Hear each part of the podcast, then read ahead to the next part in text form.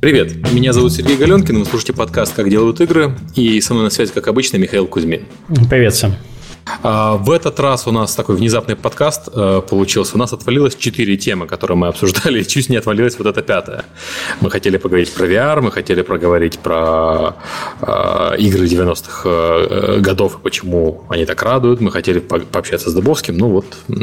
Ну нет, в итоге слушайте сегодняшний да. выпуск, нам не важно что. Ну вообще спасибо, что ребята так быстро отреагировали да, и пришли. Да. В очередной раз посвящать два часа новостям что-то не хотелось, потому что новостей на самом деле не так уж и много. Ну, вообще нет, почему-то да, нечего. Интересно. Все почему-то пропало.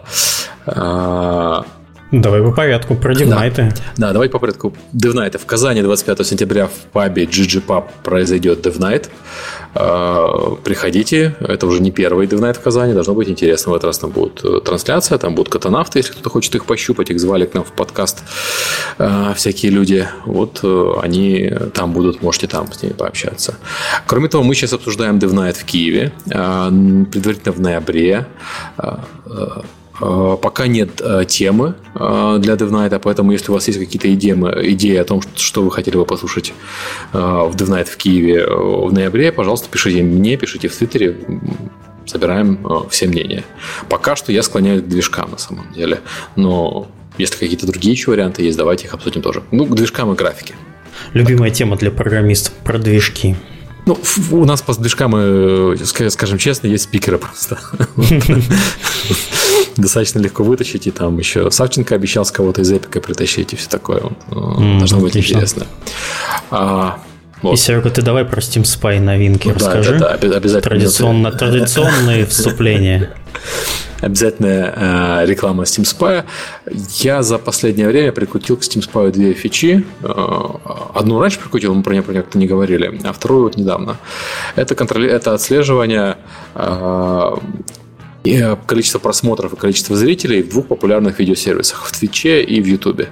Понятно, что эти два сервиса принципиально разные. То есть в Твиче люди смотрят игры как спорт больше, в Ютубе игры смотрят там и летсплей, и видео об играх, и обзоры, и новости, и все, что ты хочешь. Вот. Поэтому я их разделил, но можно посмотреть данные и по Твичу, и по Ютубу. По Твичу данные собираются, к сожалению, только с середины августа, а вот у Ютуба все проще. Ютуб позволяет исторические данные собирать. Причем самое смешное, YouTube не позволяет эти данные, э, иметь доступ к этим данным через веб-интерфейс. То есть, если вы пользуетесь поиском на YouTube, вы этого доступа не получите. Но через эй пи ай можно собирать исторические данные о просмотрах э, в прошлом. И, собственно, этим я и занялся и собрал уже данные вплоть до начала Steam Spy. Подожди, ты говоришь про поиск, что не показано, сколько в день смотрели? А, да, не показано. Просто общее количество просмотров там, конечно же, есть. Да, но не ты не можешь, точно. Например, вы, вы, вы, выделить видео, которые были сделаны с пятого по седьмое апреля, например, две тысячи пятнадцатого года в поиске Ютуба. Он такого, mm-hmm. такого фильтра у него даже нету. А вот в эй пи ай у него есть такой фильтр. Это mm-hmm. меня прям, честно говоря, удивило. И... Там, кстати, в чатике спрашивают, когда ты в Steam Spy прикрутишь счетчик, чтобы мы знали, сколько Steam Spy посещают. Ну, Steam Spy, о, господи, я вышел статистику. Сейчас у меня там почти десять тысяч пользователей на данный момент зарегистрированных. Посещает в сутки. Ну, мы за последнее время с апреля подбираемся, в принципе, к миллиону посетителей, но еще не подобрались. Просмотров уже давно, далеко там за десять миллионов. Вот. Ну, нормально так посещает. Кстати, а что, кстати, а что у тебя с подкастиком, с, с Total Biscuit? А, ну, он прислал мне приглашение а, в подкаст а, еще неделю назад. Ну, танцевать не пришел. Подкастом. Да, но пока танцевать не пришел. Я так понимаю, что у него, в отличие от нас, подкасты расписаны вперед на некоторое время. Что значит, в отличие от нас, Серега? У нас тоже расписано. Просто отваливается чаще. Популярность. Вот, и э, пока что он мне про это ничего не говорил. Когда мы пишем э, подкаст, если пишем. И единственное, что я знаю, что я, собственно, выступаю в Утрехте, я там подготовил доклад. С YouTube очень сильно... Ну, статистика по YouTube очень сильно помогла по поводу вот этого всего инди-апокалипсиса и того, mm-hmm. как все инди умрут. Вот, на самом деле нет. Э, ну, собственно, мои новости все. Я сейчас там, по Steam Spy занимаюсь, я перевожу его на Ajax. Вот сегодня уже перевел кое-чего на Ajax. Теперь страницы должны будут грузиться быстрее. Но пока что еще на Ajax переведены только те вещи, которые доступны только мне и, собственно, вот Мише. Больше никто этого пафосного Ajax пока не видит. Кстати, по поводу Total Biscuit, может, сделаем наоборот ход конем и его к нам пригласим? А я хотел его к нам пригласить. Я хотел, там, ты если помнишь, у нас в планах подкаста было много англоговорящих гостей. Надо просто сесть и поприглашать. И всем написать, да. Да. Ну да, я думаю, что надо позвать и Total Biscuit, и вообще вот всю эту братью. А, да. А, еще в новостях у нас твой GeForce Experience. Расскажи про него, потому что тема прикольная. Да, тема прикольная. Вчера или позавчера вышла бета обновленного программного обеспечения от Nvidia GeForce Experience. Если вы не в курсе, это такая штука, которая позволяет геймерам спокойно жить со своими замечательными видеокартами. Ну, там оптимизация игр, скачивание автоматической драйверов, трансляции на Twitch и прочее, прочее. Вот. Вчера вышла бета, которая позволяет расшаривать свою игру удаленному человеку через браузер. То есть вы можете внутри игры разрешить человеку зайти к вам в сессию и начать там управлять мышкой, клавиатурой, геймпадом, если это можно, и слышать его голос. Может быть, даже там видеокамеру поставить, но это я пока не проверял. Мы вчера с Алексом Гуфовским потестили немножко, пять минут он побегал моим персонажем в Diablo. Вот. Визуально это выглядит окошечко в браузере и примерно разрешение семьсот двадцать пи. И так, на глазок. Ну, то есть, в принципе, играть можно, да? Да, можно играть, задержка минимальная. Я не думаю, что, конечно, скилловые игры протащат, но вот, например, пригласить человека, а составь-ка мне колоду в Hearthstone. Mm-hmm. Вместо того, чтобы человек мучился, а возьми вот эту карту, возьми вот эту, а покажи, что у тебя там есть. Через Skype это обычно делают. Ты можешь просто сделать сессию на эту игру, позвать человека, ты будешь слышать его голос, он будет слышать твой голос, общаться в режиме реального времени с минимальной задержкой, он тебе быстренько раскитает а, карты. Я, кстати, этот кейс придумал только сейчас, я хотел вообще в подкасте, пожалуйста, я, я не понимаю, зачем эта штука вообще нужна, но вот, понимаете, родилась сразу же идея. Знаешь, что такое традиционный технический ответ? Чтоб было. Чтоб было. Нет, ну на консолях есть такая штука, в, на пи эс четыре. На консолях игры с кооперативом есть, с локальным, там это имеет смысл? Да, да, но вот на ПК у меня, я так подумал, по-моему, даже нету ни одной кооперативной игры, в которую можно вдвоем с двумя геймпадами играть. А таким образом вы можете, в принципе, расшаривать игры, где бегают два персонажа, но вот...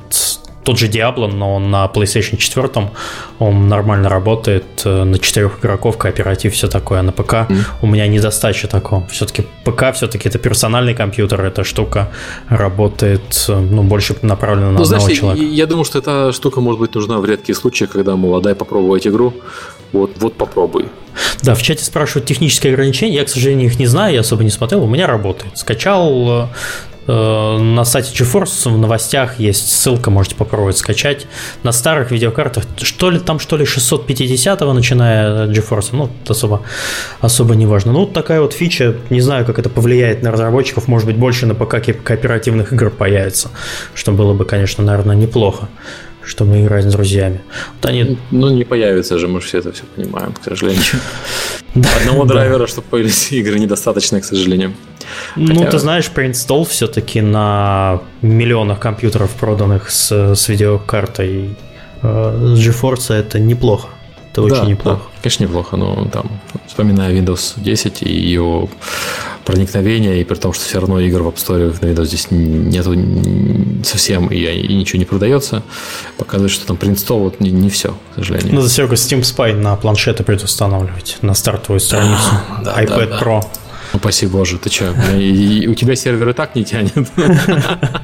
Все, он тянется нормально. Ну, не знаю, у меня, блин, там запросы выполняются по... Я зачем Ajax вообще начал пилить?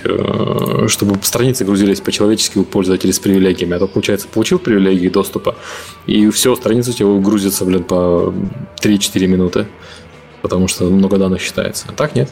Окей, okay, ну вроде с новостями мы закончили, помимо того, что Tokyo Game Show и показывают кучу игр. Для Японии японцы показывают японцам на японской выставке на японском языке э, игры для Японии. При этом в Твиттере сидит куча экспертов и возмущается. А почему, почему, а почему они показали опять японскую игру на японской выставке?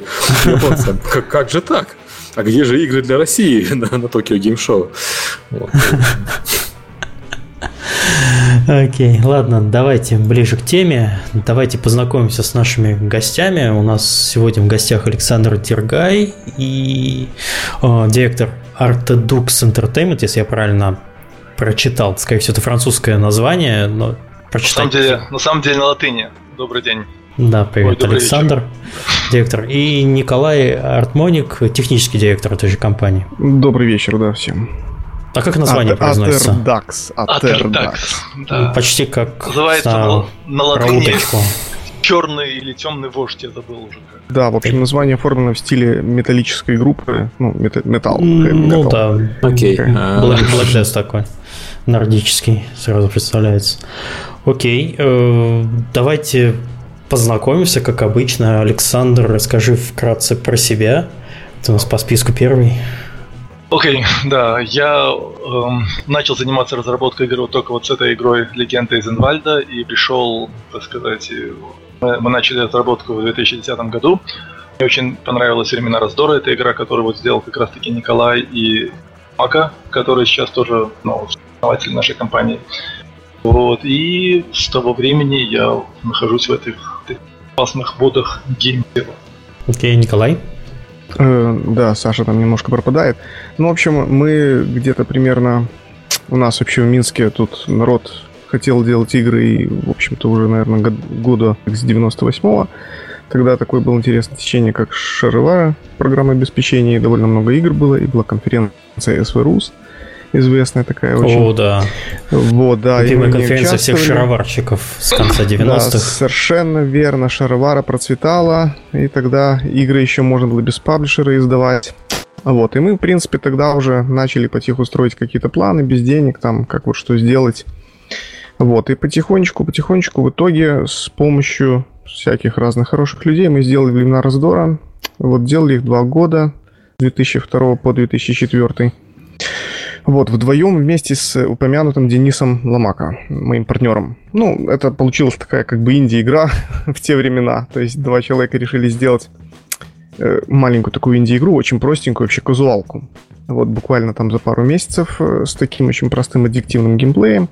Ну, в итоге это заняло два года. Получилось вообще эр пи джи со смесью дисайплов, героев, там огромное количество текстов, четырнадцать сценариев, в общем... Вот так вот, примерно, как бывает у сумасшедших энтузиастов, которые, если что-то начали, то все, потом остановиться они уже не могут. Вот. Угу. Потом мы продавали эту игру после две тысячи четвертого года. Ну, значит, бюджет игры был очень небольшой, на самом деле. И, в общем-то, она окупилась, но окупилась она, к сожалению, не скоро, и потом прибыли принесла довольно-таки мало. Вот, кстати, ты вот. Все говоришь «мы, мы, мы, мы», а кто это «мы»? Сколько ли человек а, было? Кто это «мы», значит, студия состояла из двух человек. Это была такая шароварная студия из двух буквально людей, которые все, все сразу же в ней делают. Это я и Денис Ломако. Вот. Угу. Еще мы заказывали на аутсорс графику и звук для нашей игры. И переводы на английский язык у, значит, знакомых наших студентов Иньяза. Вот. Графику мы заказывали у Дмитрия Гончарова. Вот, Аданыч, он также известен. Это, кстати, с нами сейчас работает на Атердаксе. Вот он наш ардир в «Легендах Эйзенвальда». Угу. Вот, а музыку мы заказывали у Константина Элгазина. Очень известный композитор был шароварный для игрушек. И я думаю, что сейчас, наверное, тоже просто не знаю, как там у него что сложилось. Вот. Такой вот примерно расклад. Ну и, собственно, часть графики сами нарисовали, там запрограммировали, тексты написал Денис. Вот, то есть программист берет и пишет вообще сюжетные тексты такие огроменные, довольно, кстати, интересные. Ну, в общем, игра собранная на коленке, но что называется, с душой. То есть души мы туда вложили, мягко скажем. Ну вот, сколько было, столько вложили. Вот, вот и на самом деле, как бы именно вот это вот то, что... Эту вот игру, когда я ее я впервые увидел и очень сильно на ней залип, я ее устанавливал там каким-то друзьям, у которых был ноутбук, на котором не работали никакие вообще игры, ничего. Я вот нашел такую очень простенькую игру, которая была вообще четырнадцать мегабайтов. И вот и я ее установил и попытался их, так сказать, им сказать, что вот на самом деле на компьютере есть игры, в их можно играть и все такое, и вот вам пример игры, попробуйте. Они что-то так посмотрели и что-то особо играть не стали. А я как ее, а я, а я потом прошел один сценарий, другой, и потом уже две недели выпал из реальности и не мог от нее отлипнуть, потому что она реально очень оказалась интересной, сюжет был интересный, сценарии были интересны, было достаточно сложно, то есть и вот и после этого у меня через некоторое время появилась идея, что все-таки было бы здорово такую игру, э, не знаю, сделать как бы продолжение или просто переиздать. Вот, ну, вернее. Ну, в общем, не на пере... самом деле, когда мы игру сделали, вот, ну, выпустили две тысячи четвёртого, до момента, когда мы начали вообще с Сашей общаться и уже по Эйзенвальду примерно прикидывать наши планы, прошло очень много времени. Вот, и, ну, честно говоря, по большому счету, мы не были вот студией в, в это время, потому что прибыли со времен раздора было недостаточно, чтобы мы просто как-то дальше что-то делали и развивались. Поэтому мы просто, можно сказать, каждый перебивался аутсорсом как мог. Вот, примерно так это выглядит. И, конечно, все очень хотели, ну, все мы очень хотели найти какое-то именно в геймдеве работу, то есть делать именно что-то свое. Есть, подожди, понятно? Это же две тысячи четвёртый год был, Steam же да, тогда да, еще да. не пускал всякие проекты. Он, нет, да, Steam нет, вообще нет. был в таком зачаточном, в зачаточном состоянии. состоянии, всего лишь год ему был. Там, да, он только появился, по-моему. И, господи, и Half-Life, и все. И Half-Life, да. Вот, а да, вы издавались тогда с кем?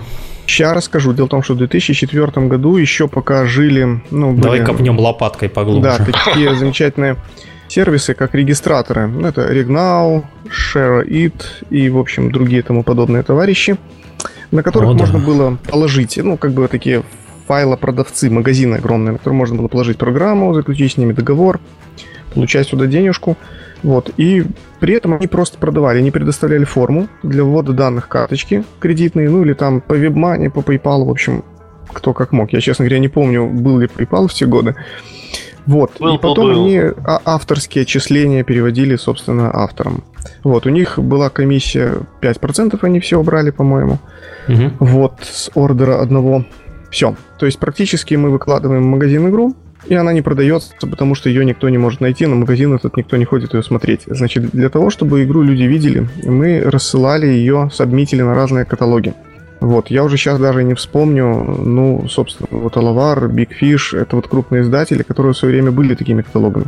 Собственно, вот так вот, наверное, на самом деле сложно вспомнить, их много очень было. Люди ходили по этим каталогам, образовывался органический трафик, который просто игру покупал. То есть какого-то такого именно вообще разумного маркетинга, обдуманного, что мы вот находим аудиторию, там как-то пытаемся на каких-то форумах именно тематических рассказывать про нашу игру, этого не было. Все было чисто вслепую. Просто заказали рассылку пресс-релиза «Шах», она ушла. Заказали массовый сабмит на тысячу пятьсот каталогов «Шах», он ушел. Все. И на завтра уже, на завтра уже идут купатели. Чудеса маркетинга, да. Ну, на, на самом деле, э, вот эти все каталоги и прочее, это же было, по сути, Steam до Steam. Открытая система, где мог разместиться почти каждый и продавать свои продукты. Да, ну, собственно, а потом эти каталоги стали очень плохо продавать игру. Вот, и тогда мы где-то в две тысячи седьмом году пошли к Алавару, потому что было видно, что уже надо идти конкретно к таким, как бы, паблишерам игр казуальных, которые могут их продвинуть более-менее хорошо. И... наш приход к Алавару, это фактически была такая небольшая вторая жизнь для игры, как ни странно. Вот в две тысячи седьмом году мы к ним пришли, вот, это принесло энное количество денег, и потом еще, когда мы уже разорвали с ними контракт, это еще принесло, потому что там накопились деньги, потому что в течение некоторого времени были невозможны платежи в связи с законодательством. Вот такая вот история, то есть... Ну, вот так вот. Единственное, конечно, что Алавар, когда я просто играл в английскую версию игры и там смотрел, то перевод, конечно, как и был студентов Минского Иньяза, так и остался таким, потому что, например, там был один сценарий, там был такой вот, ну, там был король, по-моему, там какой-то один Империи ужасный, или как его остального, так его называли, как только не называли, и страшный, и ужасный, и устрашающий, то есть у него было четыре одинаковых, вернее, четыре разных имени в одном сценарии, то есть качество перевода, к сожалению, Алавар этим не заботился, и хотя они вроде бы говорили, что они там что-то делали, но на самом деле это, как бы, в это они усилий не вложили. Так, окей. Ладно, мы про первый проект, наверное, тогда закончим. Это было, ну, думаю, как да. вступление. Собственно, да. у нас «Легенда Эйзенвальда» как показательный проект, который, ну, если честно, я не могу вспомнить другого отечественного проекта, который бы прошел полностью весь путь от Kickstarter до... Горнила. Да, да, да, вот и Greenlight, и ранний доступ, и э, релиз, и потом еще даже на летнюю распродажу успели чуть-чуть. Э, такой полноценный. Не, ну мы, да, то есть мы наступили, то есть сделали все, что могли, наступили на все грабли, которые могли. Но на самом деле вот игра «Легенда Эйзенвальда», это можно... Я бы не сказал, что это продолжение этих времен раздора, это скорее какой-то такой духовный наследник, так сказать. Мы хотели сделать просто вот игру, наверное, в таком же стиле, это все равно как бы, это все равно эр пи джи, все равно средневековье, то есть может быть немножко другой сеттинг, то есть он менее такой фэнтезийный, как был в первой игре. А все равно вот такая игра, в которой были бы пошаговые бои, в которой бы были бы такой вариация, э, такой гибрид между вторыми Disciples и между героями Меча и Магии или Kings Bounty. И вот мы начали про это, мы долго разговаривали, долго планировали, э, долго я там собирал какие-то изначальные деньги для того, чтобы э, запуститься. И вот где-то в две тысячи десятом году в начале мы уже там нашли квартиру в Минске, в которой мы там поставили компьютер и все остальное, и начали. Кстати, прежде чем вообще перейти к разработке, давайте немножко про проект. И вообще спасибо ага. ребятам, они пришли не с пустыми руками, они пришли с кодиками для Стима. Я сейчас закину в чатик пять штук сразу же. Активируйте. Вот, и пишите, какой код вы активировали. Мне, если честно, будет лениво во время беседы каждый код отдельно там что-то делать, но пять закину сейчас, а потом пять потом. Так что следите за чатиком, поднимем такой интерактив. Вот. Расскажите вообще про игру, что это за игра, потому что не, не, не ага. все слушатели, наверное, умеют пользоваться Гуглом. Это вот. да, это да. Вот. Но «Легенда Эйзенвальда» — это у нас... Я не знаю, то есть мы ее называли очень часто ролевой игрой, там, с элементами стратегии. На самом деле я бы сказал, что это, это приключенческая такая игра, в которой есть элементы и ролевые, и элементы также э, стратегии. То есть это э, действие происходит в вымышленном герцогстве Эйзенвальд, это начало, начало пятнадцатого века, вот, э, низкофэнтезийный, так сказать, сеттинг в нем. У нас нету ни эльфов, ни орков, никого другого, но есть немного нежити. Есть такие магические существа, как вампиры, э, оборотни, то есть все то, во что верили люди того времени. Пошаговые бои, индивидуальная группировка там персонажей, э, плюс вот такая вот смесь интересная, как Mountain Blade. Я помню быть. ваши э, первые статьи про «Легенды Эйзенвальда», там еще была да. такая фраза, что Kings Bounty без фэнтези. Да, Kings Bounty может быть без фэнтези, да. То есть, ну, и, и все-таки бои не такие длинные, как вот в Kings Bounty, потому что я очень люблю Kings Bounty, прошел все эти игры, но в последнее время просто вот даже их хотел бы, может быть, пройти заново, но меня, конечно, пугают эти длительные бои, которые там есть, там даже самый простой противник, все равно пока до него добежишь, пока его убьешь. И вот мы нашей боевой системой, мы как раз таки попробовали решить эти все проблемы, сделать, чтобы боевая система была, с одной стороны, такой, ну, не очень сложной и, и достаточно быстрой, но с другой стороны, также интересной. Чтобы там было, было что думать, чтобы были, была все-таки тактика. И я не знаю, то есть как, как кому-то все-таки э, и игроки, и пресса восприняли все, нашу боевую систему так не, так не так, чтобы очень хорошо, не, некоторые восторжены, некоторые наоборот не очень. Я считаю, что все равно она, она получилась. Те, кто хочет разобраться, найдут в этом много интересного. Ну а те, кто, так сказать, говорят, что там нет тактики, но, к сожалению, если там они ее не видят сразу, то лечится тем, чтобы поиграть больше, но не все, все сейчас такие терпеливые. Но... Ну, мне сложно сказать, наверное, этот вопрос позиционирования, потому что тактики в битве просто настолько огромное количество, что я даже сам удивился, когда мне просто демонстрировали товарищи вот, из команды, какие вообще можно проворачивать бои, и что, ну, просто типичный пример, который до сих пор в голове, это когда там у тебя небольшая армия, а у врага там просто конники, вообще какой-то ад полный, какие-то некроманты, и смотришь, думаешь, блин, это ж невозможно вообще, это физически нереально победить. И потом один бой, второй, третий, и ты более-менее схватываешь, ага, этого сюда, этого туда, этого поставить боевую стойку, а тут пику выставить вперед, чтобы конник напоролся, о, все, все, все враги погибли, я жив.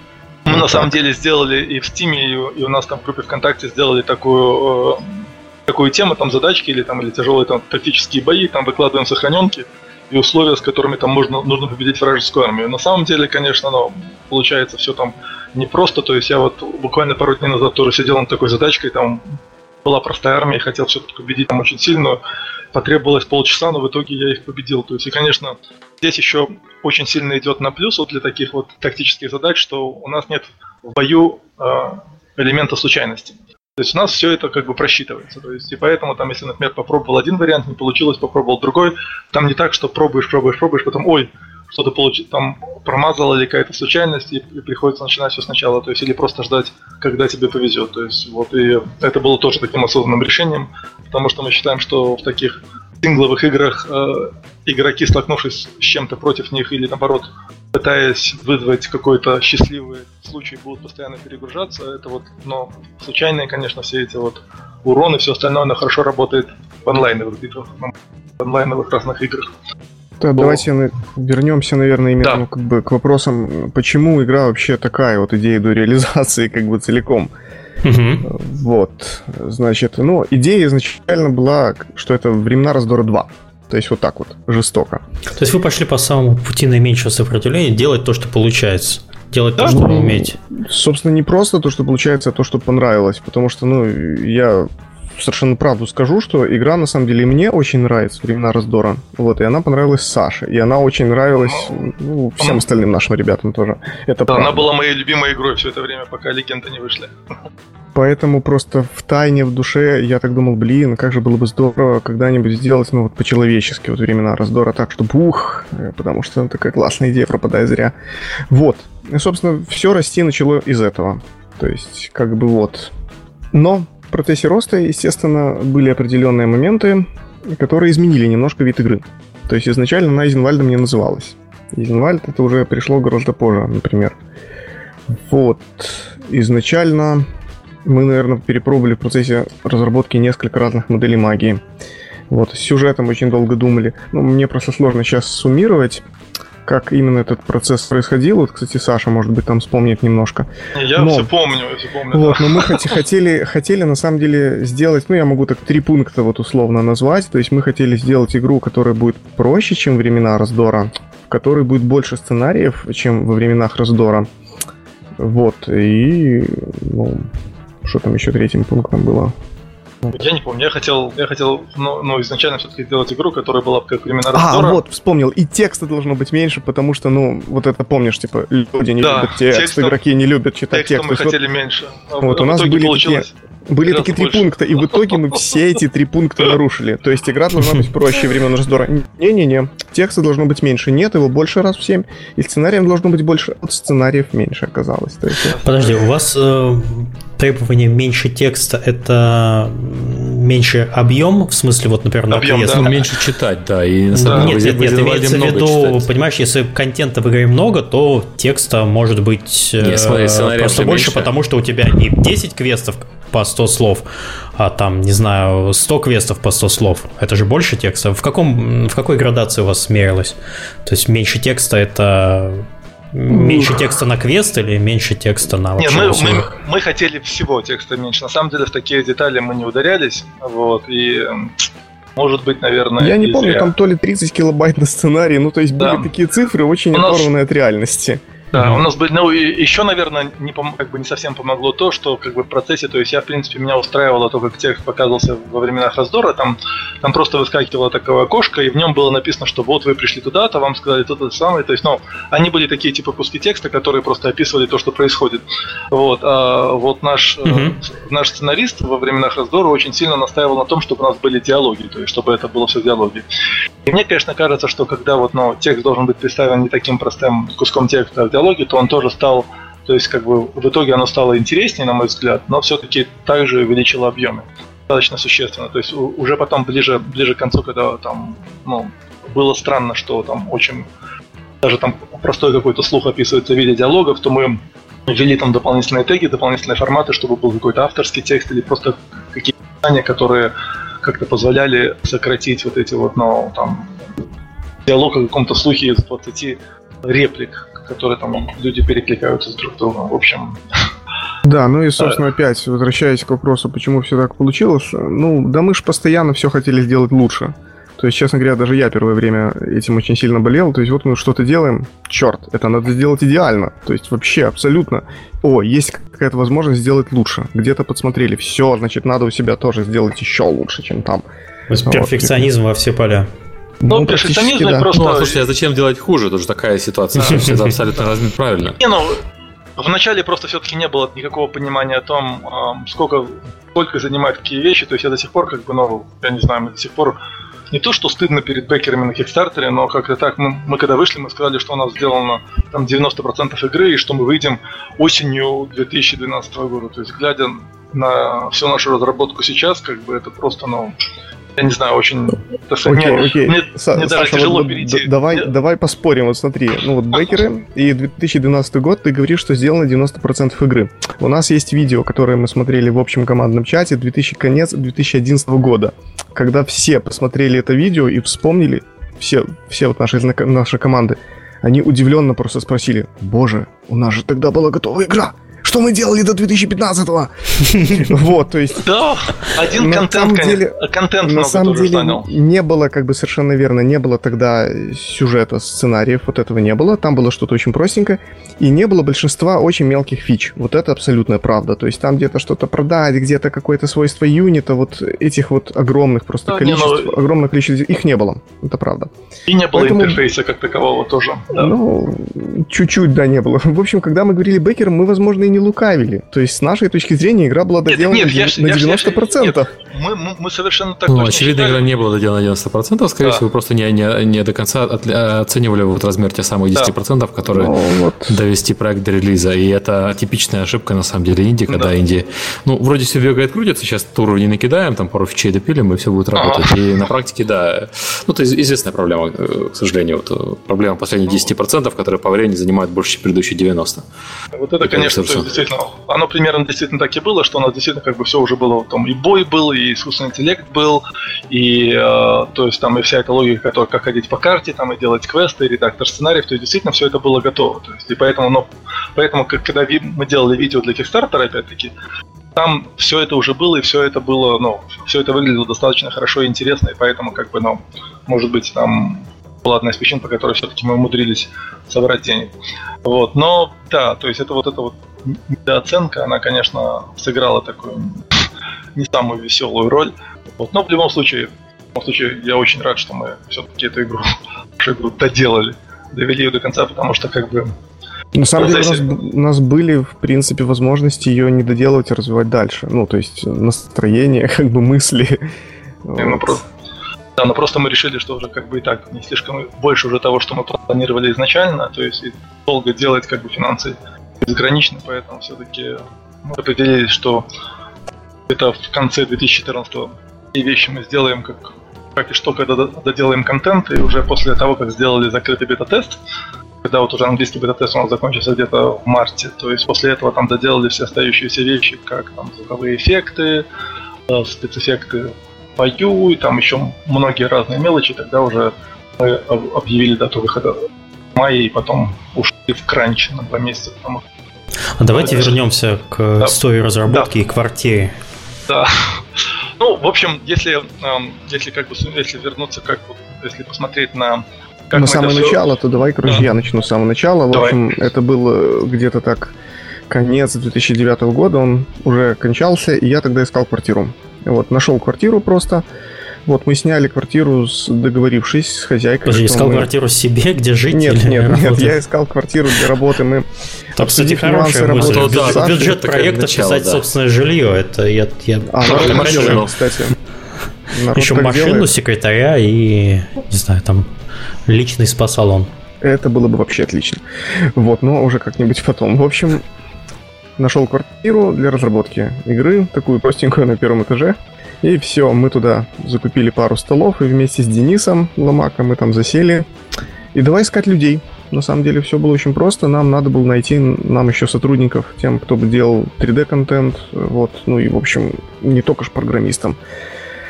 Вот, рисовал два дэ-графику, занимался сценариями. В общем, все вот это вот. И мы их искали очень долго, честно говоря. То есть мы для начала нашли...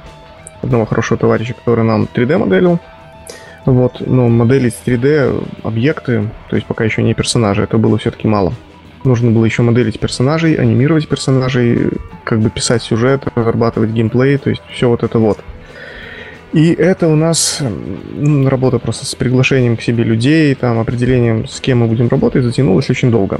Вот, поэтому в итоге как-то так, кого-то брали, кому-то отказывали. Ну, мне сложно было просто что-то адекватное людям предложить. Я им говорил, вот, вы сейчас приходите в такую студию, мы прям супер игру сейчас вот сделаем, вообще все будет круто. Вот, но при этом, объективно говоря, за нами никакого имени крупного не висело. И я понимаю людей, которые смотрели на это, думали, блин, какие-то стрёмные ребята, что они о себе думают вообще. Вот. Собственно, такими вот горестями насобирали мы людей, и, как ни странно, это оказались люди, которые долго очень потом с нами были. То есть вот мы Аданыча, то бишь Дмитрия Гончарова, который бывший аниматор с Wargaming, кстати. Ведущий аниматор Wargaming. Да, который к нам пришел, став анимировать немцев. Значит, он ордиром к нам пришел, мы его сманили нечестно, мы очень долго его уговаривали, рассказывая о том, какой классный наш проект, что он такой весь, ну, как бы мы душу в него вкладываем, что ему будет интересно с нами, ну, потому что мы его друзья, банально. Подожди, из Wargaming можно увести человека только, только на, на душу намекнув, да? Нет, я, я, думаю, что, я думаю, что на самом деле дело не в этом. Дьявольский такой способ вообще. Давай мы у тебя душу купим, окей. Ну, весело. Давай. Вот, ну и, собственно, а после этого мы начали работать, и мы очень долго пытались составить технический документ. Честно скажу, это очень тяжело, когда хочется сделать идеальную игру. Вот, составляешь документ и понимаешь, что, ну, вот вчера ты это написал, вроде было нормально, а сегодня это уже не идеально выглядит в документе. Вот, поэтому мы его составили довольно общо. Без, ну, без большого количества деталей. В принципе, ну, как составили, так составили. Главное, что он был закрыт довольно быстро. То есть, он же в конце две тысячи одиннадцатого, как оказалось, когда мы недавно проанализировали ситуацию, он, в общем-то, был закрыт весь. Вот. Ну, и начали... Вы то, бишь, сделали все, что хотели? Все, что, все, что там было записано, там было выполнено. То есть, все, что шло уже где-то так, года, ну, году, году две тысячи двенадцатого, это были вещи, которые уже придумались просто по ходу. Вот они придумались и делались, придумались и делались. Вот, примерно так. И, собственно, изначально, конечно, игра выглядела не так красиво, как сейчас. Довольно она так простенько выглядела. И идея была такая, что там простенькие сценарии будут. Типа там, пойди, там, принеси то, убей того. Как-нибудь окошечки диалогов примитивные какие-нибудь. Вот, ну, в процессе работы смотрели. Ну, нам надо было, честно говоря, движок свой написать. Вообще все свое сделать. Вот, почему? Ну, я уже об этом как-то говорил на докладе. Я в тот момент... Меня все отговаривали делать свой движок. Сказали... Товарищ, слушай, ну блин, это не модно делать свой движок, давай ты возьмешь какой-нибудь нормальный движок. Хорошо, сказал я, вы хотите, я попробую, честно. И давай рассматривать движки. Ну, в общем, просто не нашел движка, который бы удовлетворял наши прям вот перфекционистские запросы. Потому что мы хотели так красиво сделать. И было совершенно очевидно, что на своем движке это сделаем. Вот. А вот другие, к сожалению, этого не позволяли. Поэтому... Не сложилось. Вот. Ну, в общем, я начал писать свой движок. Вот. Параллельно Денис разрабатывал редактор сценариев. То есть у нас как бы получается, что у нас бэкэнд с фронтендом, ну, в основном как бы бэкэнд сразу рос такой маленький. Фронтенд очень долго висел не готовый. И редактор сценариев тоже сразу начал расти. То есть фактически в редакторе делались какие-то заготовки, и на бэкэнде они тестировались, просто запускались. Вот оно на экране вроде крутится.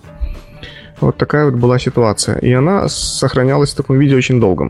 То есть практически там уже бегали, ходили армии с искусственным интеллектом, с бойцами внутри, со шмотками, надетыми на этих бойцов. Вот. Денис у нас просто страшный фанатик по как бы симулятивизму вот, жизни искусственных компьютерных армий. И всему, что с этим связано. Вот. Ну, вот так вот, собственно, это делалось. И потом, начиная в какой-то момент времени, нашли уже ребят... Кстати, к нам регулярно приезжал Саша, который приезжал справляться, что мы сделали, контролировал, что вообще происходит. Вот, мы ему отчитывались, и прогресс шел, и выдавал деньги. Вот. Самая приятная часть. Выдавал деньги с таким вздохом, потому что, к сожалению, все шло не так быстро, как нам бы хотелось. То есть оно вроде бы шло... В самом начале мы планировали сделать игру за год, потом за полтора месяца, потом за полтора, потом как бы сроки росли, росли, росли. Сроки росли, да. Вот про финансы поговорим, это на самом деле интересная тема.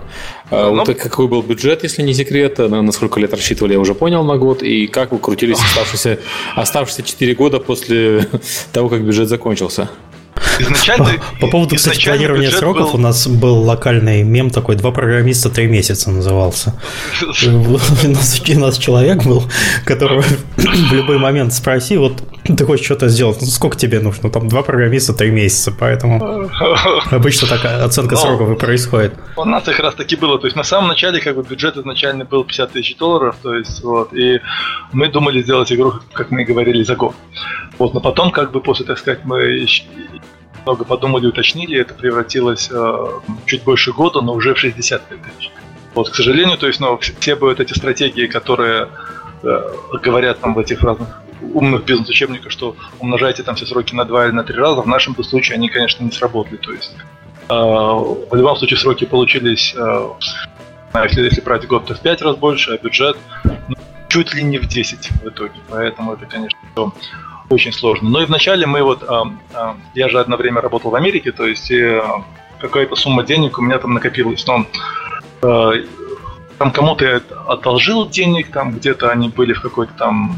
Кто-то мне там отдал долг в виде квартиры. В общем, мне, пока я это все продал и пока у всех забрал все свои долги, то есть вот, ну, ребята в Минске ждали, когда я наконец-таки там приеду и можно будет начать покупать компьютеры и все-таки начать разрабатывать игру. Вот, и где-то первые года-полтора мы вот жили вот на эти мои деньги, которые я заработал свою бытность программистом в Лос-Анджелесе. То есть я писал там программы для компьютерной торговли акциями. Вот. Но, к сожалению, там не все, все не вечно, и через полтора года все эти деньги закончились. Вот тогда ну, я у нас, пошел... в общем, да, я сейчас просто коснусь, то есть такое, такая ситуация случилась, что где-то годика, на самом деле, через полтора-два после начала разработки мы поняли, что, что блин, прошло, во-первых, полтора-два года, а во-вторых, у нас кое-какие аспекты просто не закрыты. То есть мы пытаемся их закрыть, пытаемся, там, я ищу людей, там, говорю с ними, даю ТЗ, смотрю, как они выполняют. Блин, то есть не удается никого найти.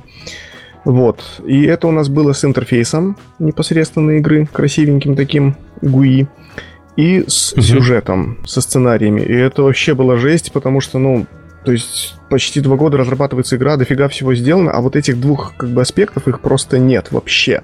И, ну, мне просто тяжесть меня постигла, и тут еще Саша приезжает и говорит: Коля, что за фигня? Что за ад творится? Давай я тут буду разбираться с этим всем, надо что-то делать как-то срочно. Ну, дальше пускай уже Саша продолжает.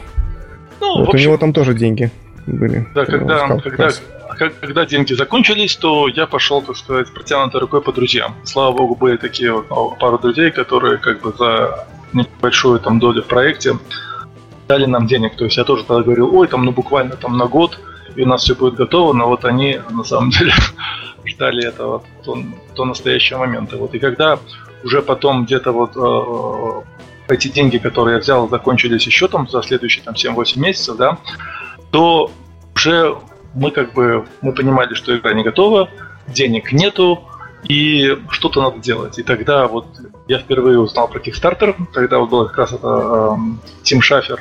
Вышел, а чтобы еще тут... раз, тогда это уже сколько прошло с начала проекта? Это, это где-то было два года и два месяца с начала проекта. То есть это, это был плюс один год это... уже. Плюс ну, один да. год уже, да. да. да а вот откуда, и... откуда услышал? Потому что в то время, если правильно посчитать, по-моему, еще не было такого хайпа вокруг Kickstarter, или я ошибаюсь? Нет, он как раз этот, этого хайпа не было, но хайп появился именно с этим первым проектом Тима э, Шафера. То есть mm-hmm. просто когда появился этот проект, и когда вот он так взорвал okay. ну, Kickstarter и все остальное, про это написали, мне кажется, все, кому не лень. Там вот, Саша и... буквально на завтра пришел и сказал: все, короче, надо идти на Kickstarter, я просто да, помню. Да, да, да. То есть и вот мы стали, короче, мы стали там думать, смотреть, что мы можем сделать. То есть вот потом сделали это наше замечательное видео, когда мы там съездили в Мирский замок, который здесь в ста километрах от Минска. То есть и вот и когда там было все организовано и все сделано, то есть еще там, там всех этих моих связей, которые остались в Лос-Анджелесе, то есть вот мы, мы все-таки умудрились стать вот пионерами и, и даже вот за эти, за двадцать два дня умудрились собрать все эти деньги. На самом деле, конечно, э, мы поступили, конечно, полностью по-дилетантски, то есть тогда не было никаких мануалов, как там делать, как там что, мы просто выложили там и потом уже стали предпринимать какие-то действия. На самом деле, я вот до сих пор думаю, что если бы не разработчики Banners Saga, то есть, ну, вот эти вот Stoic Studio, то есть, если бы не их рекомендация, то черт его знает, как бы оно все сложилось, потому что вот именно эта, как бы, рекомендация, она, как бы, там, принесла нам, там, около трёхсот-четырёхсот людей, которые дали деньги на Banners Saga, то есть и после этого уже э, потом мы еще выпустили видеобитвы, и в общем и Kickstarter, так сказать, таким образом получился очень, э, ну, он все-таки мы собрали свои деньги, а в конце еще... Banners Saga на, нас переломила нашу тенденцию просто, да, то есть да, они да, как да. бы нам, они нам подняли все резко очень сильно, и мы после этого собрали. Да, вот мы, мы им за этого на и три в итоге все-таки привезли и подарили меч, вот, потому что все-таки, ну, я не знаю...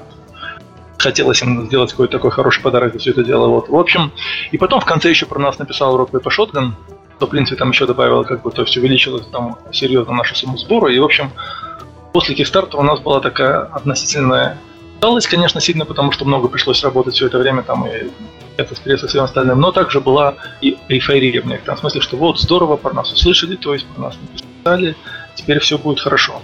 Вот, но эм, денег... которые мы собрали на Kickstarter, нам хватило на буквально десять месяцев, вот, и они закончились опять. Но там потом нашелся один инвестор из России, который предложил нам свою помощь и предложил довести игру, там, по крайней мере, там, до, до раннего доступа. То есть он нам сказал, что вот у меня есть деньги вам дать на полгода. Мы с ним договорились там тоже, что там ограничили, что если... Там, типа, игра принесет очень много денег, то его, типа, прибыль будет ограничена, то есть, но он сказал, что, в принципе, его все устроит, и просто он хочет нам помочь. А он вот, появился, и... извиняюсь, инвестор появился на Kickstarter, или просто он на нет, Kickstarter нет. узнал про проект, или где-то узнал и пришел к вам напрямую? Нет, он, он, он, он просто, он, он, он узнал уже про то, он, он узнал про нас после Kickstarter, то есть, когда вот мы там уже... Э... Такой поздний бэкер, получается. Да, mm-hmm. такой был поздний... Был то есть вы, поздний, вы собрали на Kickstarter всю сумму? Он узнал, да, мы, мы собрали всю сумму, он узнал про нас э, с Greenlight. То есть мы на Greenlight там регулярно там, писали разные все эти наши такие отчеты. То есть тогда Greenlight был не таким, как сегодня. То есть, ну, это, сейчас там, по-моему, достаточно пять тысяч голосов, чтобы пройти. Вот, а тогда нам пришлось, как мы там были, сидели полгода и собрали там около пятьдесят тысяч в итоге голосов за. И вот в одном... Я помню, что в одном из апдейтов мы написали про свои такие финансовые сложности, то есть и вот он потом как бы к нам пришел и предложил свою помощь, за которую мы, конечно, радостно ухватили.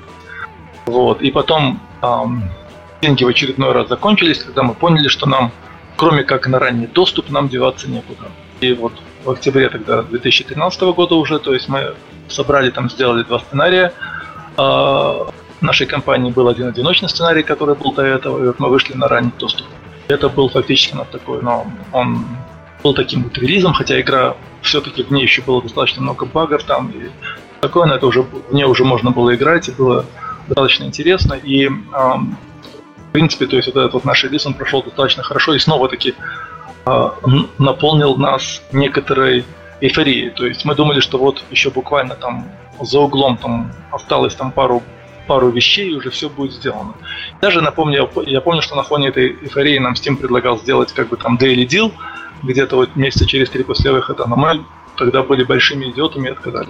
Вот, и, ну и вот этих денег, которые принес нам ранний доступ, там и продолжал приносить нам, опять-таки, хватило, но не до конца. То есть до конца, то есть где-то у нас деньги в очередной раз закончились где-то в конце две тысячи четырнадцатого года, то есть игра была еще доделана, и тогда мы нашли еще инвесторов. А сколько уже денег потратили к тому моменту, если не секрет? Эм, к тому моменту... Ну, если секрет, может был, не отвечать. Там, это...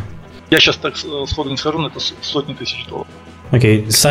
То есть люди, разработчики не знают, сколько потратили, окей, хорошо. Не, ну у меня, у меня все где-то там написано, но вот так, если, если так взять выборку, сколько потратили. Сотни тысяч или сотня? Сотни тысяч, сотни. Сотни, многие, окей. То есть больше трех. Окей. Больше трех, неплохо. Вот. И вот уже с этими, как бы с этими финансами мы уже закончили, так сказать. Но мы, мы у нас также появились как бы деньги, что мы вот, ну, съездили на несколько выставок. Мы попали в состав Инди э, Инди Мегабус в Сан-Франциско. Потом мы также попали в э, ну, сразу же после Сан-Франциско, они, к сожалению, в этом году эти две выставки пересекались, я ездил также в Бостон. Вот. И в принципе эти выставки дали то, что про нас написали все-таки такие вот топовые журналы, как и GameSpot, и ай джи эн, и пи си Gamer, то есть это, в принципе, со всеми ими результат их, это, это, это все-таки был как результат участия в этих вот выставках, потому что именно там мы познакомились, именно на выставке, ну хотя, по-моему, с самым там основателем ай джи эн я познакомился в Лос-Анджелесе, когда ездил на и три. То есть я, я как-то связываю с этим тем, что все-таки нам появился обзор. Если забегу немного вперед, но самая как бы неожиданная вещь как бы, была в том, что все эти публикации не оказали особого воздействия. Потому что мы отслеживали, как бы там, ну, все, они все вышли не, не к самому выходу, а эти все обзоры были там позже. И для меня это на самом деле как бы было, в принципе, и удивительно, и в каком-то смысле разочарование, потому что я помню еще, например, в те же времена Kickstarter или Greenlight, там любая публикация, то есть или даже на раннем доступе, когда мы были в самом начале, там любая публикация как бы выражалась там в дополнительных продажах и все остальное. А здесь то, то ли оценки виноваты, то ли как бы пресса перестала как бы играть такую роль, но вот эти вот публикации не сыграли. Даже вот, ну, если смотреть вот там нашу Google аналитику, которую я смотрел за июль месяц, когда мы вышли, даже вот русские, все российские публикации, все эти вот сайты, они и то оказали видимое воздействие. Там, например, те же э, э, Riot Pixels, которые опубликовали чуть ли там не первый обзор про нас, и были одни из немногих, которые получили ключ за там, две недели до выхода, и, и, и Константин Фомин умел пройти игру, за что ему огромное спасибо. Вот. Ну, другие, там, например, тот же пи си Gamer, которому мы дали ключ заранее, этого сделать не смог. Вот, они выпустили свой обзор только там где-то, ну, им понадобилось месяц для того, чтобы игру закончить. Вот. И, так сказать, было очень, наверное, в другом смысле, не очень весело понять, что традиционная пресса как-то много утратила, ну, или немного как-то уже серьезно утратила свои позиции. Серега, что ты думаешь ну, по этому я поводу? Я по этому поводу думаю, что у вас э, такая ситуация, что... Ну да, пресса утратила свои позиции, очевидно, потому что кроме прессы есть сейчас много других каналов продвижения игр, и, соответственно, доля прессы уменьшилась, даже несмотря на то, что, возможно, что число читателей у них не уменьшилось. А во-вторых, я думаю, что, возможно, попадали не в ту аудиторию. Riot Pixels действительно известный сайт для задротов. Ну, задрот в хорошем смысле, и в плохом тоже. Которые будут играть в такую игру, как ваша. При этом... пи си Gamer, я подозреваю, что менее задротский. То есть вам надо было выйти там на эр пи эс. эр пи эс, ну, вы делали с эр пи эс. А, и да, с эр пи эс мы все делали, делали, к сожалению, после единственного раза, когда они написали про нас на Kickstarter, как-то, ну, не знаю. То есть... эр пи эс, по-моему, вам там на Kickstarter дал такой заметный буст. Заметный, да, да. Ну, нет, они вот еще, они написали такую статью, что вот «Легенды Эйзенвальда» вышла, но это не было ни обзор, ни, ни «What I Think», что они там обычно... Mm-hmm. Ой, тут... Пришел, пришел код, в общем, они просто напиш... написали анонс о том, да, они просто написали анонс. Вышли, ну да, да, очевидно, у этого анонса да. Да, эффект вот, меньше. Этого у анонса, конечно, то есть, ну не знаю, то есть там было заметно немного как бы на вот это, на трафике с этого с эр пи эс, но все равно оно, конечно, не так оказалось замечательно. И в общем, да, то есть, и учитывая то, что нашу игру намного интереснее играть, чем ее смотреть, то, так сказать, если бы, на самом деле, если бы не Steam, то есть, ну, мы с ужасом читали всю эту статистику, которую вот Сергей, э, как раз ты там писал со своего Steam Spy, что ранний доступ ничего не дает. Мы уже, так сказать, я уже был морально готов к тому, что вообще ничего не будет. Но, слава богу, Steam нам дал там лишних двадцать два миллиона просмотра, то есть дал такой фичеринг, который поставил какой-то такой суперглобальный. Это, конечно, все-таки хоть да, какой-то... Да, обычно дает миллион просмотров, да, если что. Но нам двадцать два. Mm-hmm. Я как бы, ну... Все-таки хорошо, что вот, ну, мы были в, этом, в эпоху раннего доступа, ну, не раннего доступа, а Greenlight, когда еще потом были, так сказать, контакты, которые есть, так сказать, ну, вот, на Steam, потому что сейчас вроде бы там у Valve ни у кого нет контакта. Да, вот я смотрю, сейчас у нас был, у нас был двадцать один миллион семьсот сорок две тысячи, да, то есть это было буквально за три дня выхода, и вот они фактически, наверное, обеспечили такой вот, ну, все-таки всплеск, всплеск, который был, то есть и у нас был достаточно хороший, то есть, ну,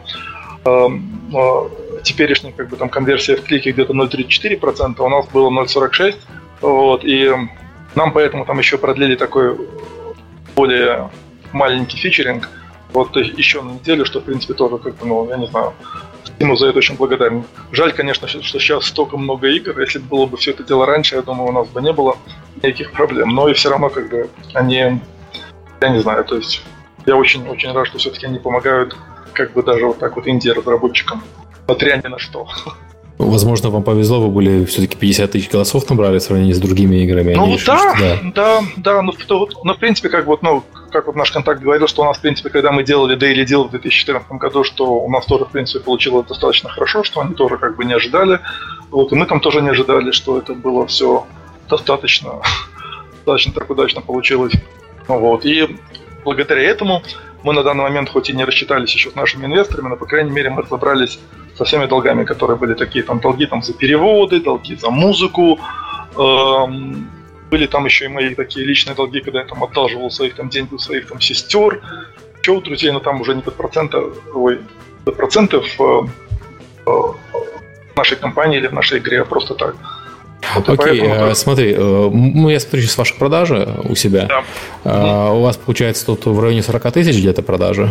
Да, ну чуть, чуть меньше, чуть меньше. Да, ну, ну у меня показывает тридцать восемь и пять, то есть как бы. Но при этом уже где-то двадцать девять тысяч продаж у нас было уже до релиза. И да, деньги да, были кинуты в разработку. У вас десять тысяч. Да, у вас порядка десять тысяч был скачок, плюс-минус там с момента релиза, я, я вот смотрю. И при этом... Не, меньше, а, на самом деле, к сожалению. тысяча восемь. Ну да, да, у вас тридцать... Вот я смотрю, релиз был, у вас было тридцать одна тысяча, там же погрешность высокая, маленькая игра, тридцать одна тысяча, сейчас тридцать восемь тысяч, ну да, где-то так. А, окей, и я, вот что мне интересно, я смотрю, что у вас в момент релиза не сильно выросла аудитория игроков. Аудитория двухнедельная выросла, то есть люди, как, как обычно, вот игра вышла, пошли, пошли покупать, а вот аудитория а? общая, она выросла так как-то незначительно, прямо, прямо странно. Черт его знает, многие люди, может быть, купили на раннем доступе игры и решили, как бы, то есть, или и, понравилось и забыли, им, или, или забыли, да, то есть, ну, на самом деле, как бы, к сожалению, такое, я и сам так куплю какую-то игру, там тоже купил и пару игр в раннем доступе, то есть, и все, и забыл про них, и надеюсь, что я вспомню про них, когда там они появятся, mm-hmm. уже, уже в полном... в полной версии, поэтому, скорее всего, с этим связано. Okay. И о, я вот смотрю, ты говорил про пресс, я смотрю про новые медиа.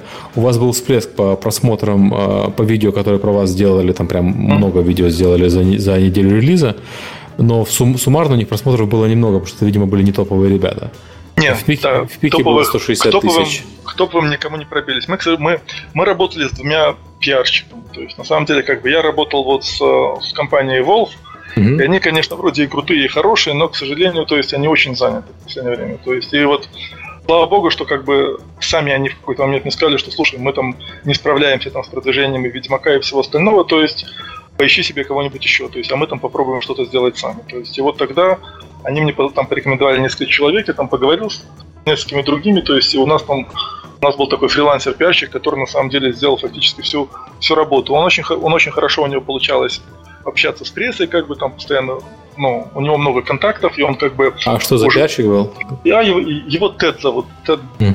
Рок, вот, я, если не ошибаюсь, mm. его, его фамилия, вот, и я не знаю, за свои тысячу долларов в месяц он сделал просто, на мой взгляд, замечательную работу, потому что он, ну, он там постоянно держал нас в курсе, то есть постоянно mm. всем писал, постоянно это, предлагал там разные какие-то варианты, вот, но, к сожалению, у него, у него вот эта вся была наработанная база, потому что он, он, он помогал продвигать, по-моему, Blackguard раньше, mm. Вот, и э, у него было, ну, он, он прессу знал, и он знал, как вот именно продвигать такие хардкорные игры, по крайней мере, как про них говорить в прессе, потому что у нас самих, если честно, то есть у меня самого это не очень хорошо получалось, и поэтому как бы мы решили, что лучше, лучше так сказать, просить кого-то. Вот, и, но, с другой стороны, то есть вот это вот Evolve нам должны были, они обещали нам все-таки с ютуберами как-то помочь. Вот, к сожалению, все-таки они сказали, что все-таки... Был это hard pitch, то есть, ну, тяжело было донести как бы все это наш до них, и в итоге никому из крупных мы не попали, я писал сам многим, все остальное, но пока, пока без результата. Ну, ты знаешь, вот у ютуберов, кстати, опять-таки, mm-hmm. я смотрю вашу статистику, у вас э, почти двадцать пять процентов игроков, даже чуть больше, отваливаются в первый час у игры. Mm-hmm. И это очень плохой показатель для ютубера, который обычно, собственно, час игры показывает в самом начале. Если у вас первый час плохой, а такие отвалы, это обычно означает, что первый час игры плохой, сложный, тяжелый, некрасивый или еще что-нибудь. То вот или все вместе. Да, или все да, вместе. Ну, это... у, нас, у нас в начале обучение. То есть мы сделали обучение, потому что игра все-таки сложная. Это обучение, то есть у нас игра, ну, то есть в игре там чуть дальше, то есть это действительно, то есть у нас, у нас сначала проблемы, я как бы не буду этого. Я просто почему, я, я вас сравниваю с игрой Armello сейчас, потому что ага. Armello тоже э, инди, э, пошаговая, ну там графика такая, ну, там чуть-чуть мне... более пояркая. Там яркая. кооператив. Кооператив же. Вот, ну, там не обязательно играть в кооператив, там, собственно, я думаю, что ну, значительная часть игроков играет в сингле, вот, а не в кооперативе. И у них сравнимые с вами продажи, у них там сорок три тысячи продажи, э, и они были тоже в раннем доступе, и, ну, они чуть дешевле сейчас получаются, чем вы, у них девятнадцать долларов. Вот. Но они то, в full прайс, у них цена была сравнима с вашей, двадцать пять долларов. Это сейчас скидка просто идет определенная. И я вот на них смотрю и вижу, что у них с раннего доступа был скачок довольно значительный, но у них было большое количество летсплеев, ну, ага. больше, чем у вас, скажем так. Вот, там... Два всплеска было перед релизом, а был один всплеск, с, по сути, с одного, с одного видео хорошего. Mm. Хотя видео было много. И был вот после релиза всплеск такой побольше, там много видео небольших. Так вот, у них, вот, они всем похожи на вас, и по показателям, и по ютубу, всего mm-hmm. у них.